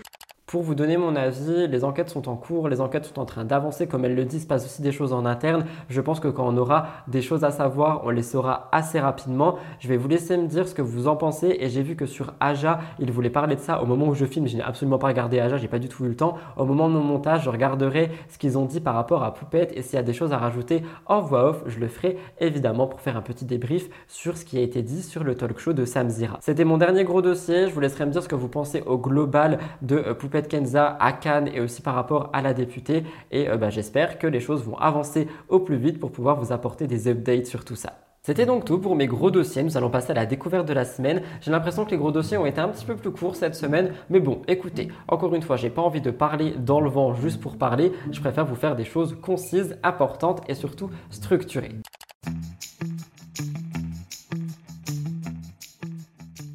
Pour la découverte de la semaine, je voulais vous parler de My Better Self et de sa dernière vidéo, son nouveau concept I Woke Up Like This avec Libellule. En fait, c'est un concept qui est ultra décomplexant. C'est un concept où on a deux personnes bah, vraiment dans le lit, I Woke Up Like This, avec un masque, sans make-up, etc., qui parlent de sujets de société. Ici, le sujet, le Festival de Cannes, vous vous en doutez. On voulait montrer la réalité derrière les paillettes, vraiment décomplexer tout ça, déstresser euh, tout cet événement, mais aussi parler d'un petit peu de problèmes de société notamment le fait que les femmes doivent porter des talons obligatoirement, tout ce genre de choses. Je vous mettrai la vidéo en barre d'infos évidemment pour les intéresser. On a aussi eu une invitée, Libellule, qui a énormément de choses à dire, qui a énormément de tolérance à apporter à ce monde et à ce pays. Donc je trouvais ça important de le mettre en avant. C'est un contenu qui est très frais, qui est très vrai aussi. Et je voulais vraiment juste dire bravo Louise. Allez la suivre pour celles et ceux qui ne la connaissent pas. Je vais vous laisser avec un petit magnéto de sa vidéo. Et si jamais vous voulez aller lui dire qu'elle a été dans mes découverte de la semaine, n'hésitez pas, ça mange pas de pain et ça fait toujours plaisir de voir bah, les créateurs passer par ici. Je devrais pour le faire, mais en fait c'est ça. Mais en fait, c'est ça la liberté. Ouais, mais si moi, de le faire. pas une. C'est une fausse liberté au fond. Si jamais on n'avait pas eu les, les, les messages pendant des décennies de, de magazines qui nous montraient que des ventres plats, je ressentirais pas le besoin de rentrer mon ventre. Mais ça, c'est sûr, ma belle. Et c'est un long cheminement pour, pour se rebooter, en fait, tout seul. Tu vois, tu es obligé de, de, de refaire une mise à jour de, de la vraie vie, parce qu'on a été tous matrixés quand on était jeunes par la télé, par les pubs, par les magazines, les trucs. Et je pense que c'est comme un. Tu sais, c'est comme quand t'arrêtes de fumer. Il faut un temps de sevrage, tu sais, pour que ton corps se nettoie. Bah là, c'est exactement pareil. Pour que ton esprit se nettoie de, de, bah, de la pollution euh, mensongère de, de la femme en général, tu vois, ça met du temps. Et il faut aussi accepter que ça met du temps. Ouais. Tu vois, Euh, ça se trouve là, tu t'es fait- tu t'es posé la question, mais l'année prochaine, tu vas arriver reine, tac, tac, tu vas même pas te poser la question, et tu vas même pas prendre le temps de regarder les meufs et te dire, ah ouais, elle, machin, elle comme ça. Mais c'est mon goal Tu en vois plus. Bah ouais, et ça Surtout va. qu'on soit dans ce que j'arrive à faire, mais j'aimerais, tu vois, ne vraiment plus être dans la comparaison. Ouais. Et plus être dans la célébration. Voilà tout le monde, c'était donc tout pour cette émission qui je pense a duré moins de deux heures. Je vais pas m'avancer quand je dis ça parce que quand je dis ça euh, sur Twitch maintenant, on se moque de moi parce que finalement les émissions durent toujours deux heures. Mais selon moi, elle a duré 1h40, 1h45. Elle n'a pas duré deux heures. J'espère que ça ne vous a pas dérangé. Quoi qu'il en soit, je voulais vous remercier pour tout l'engouement que vous faites euh, par rapport à Mix.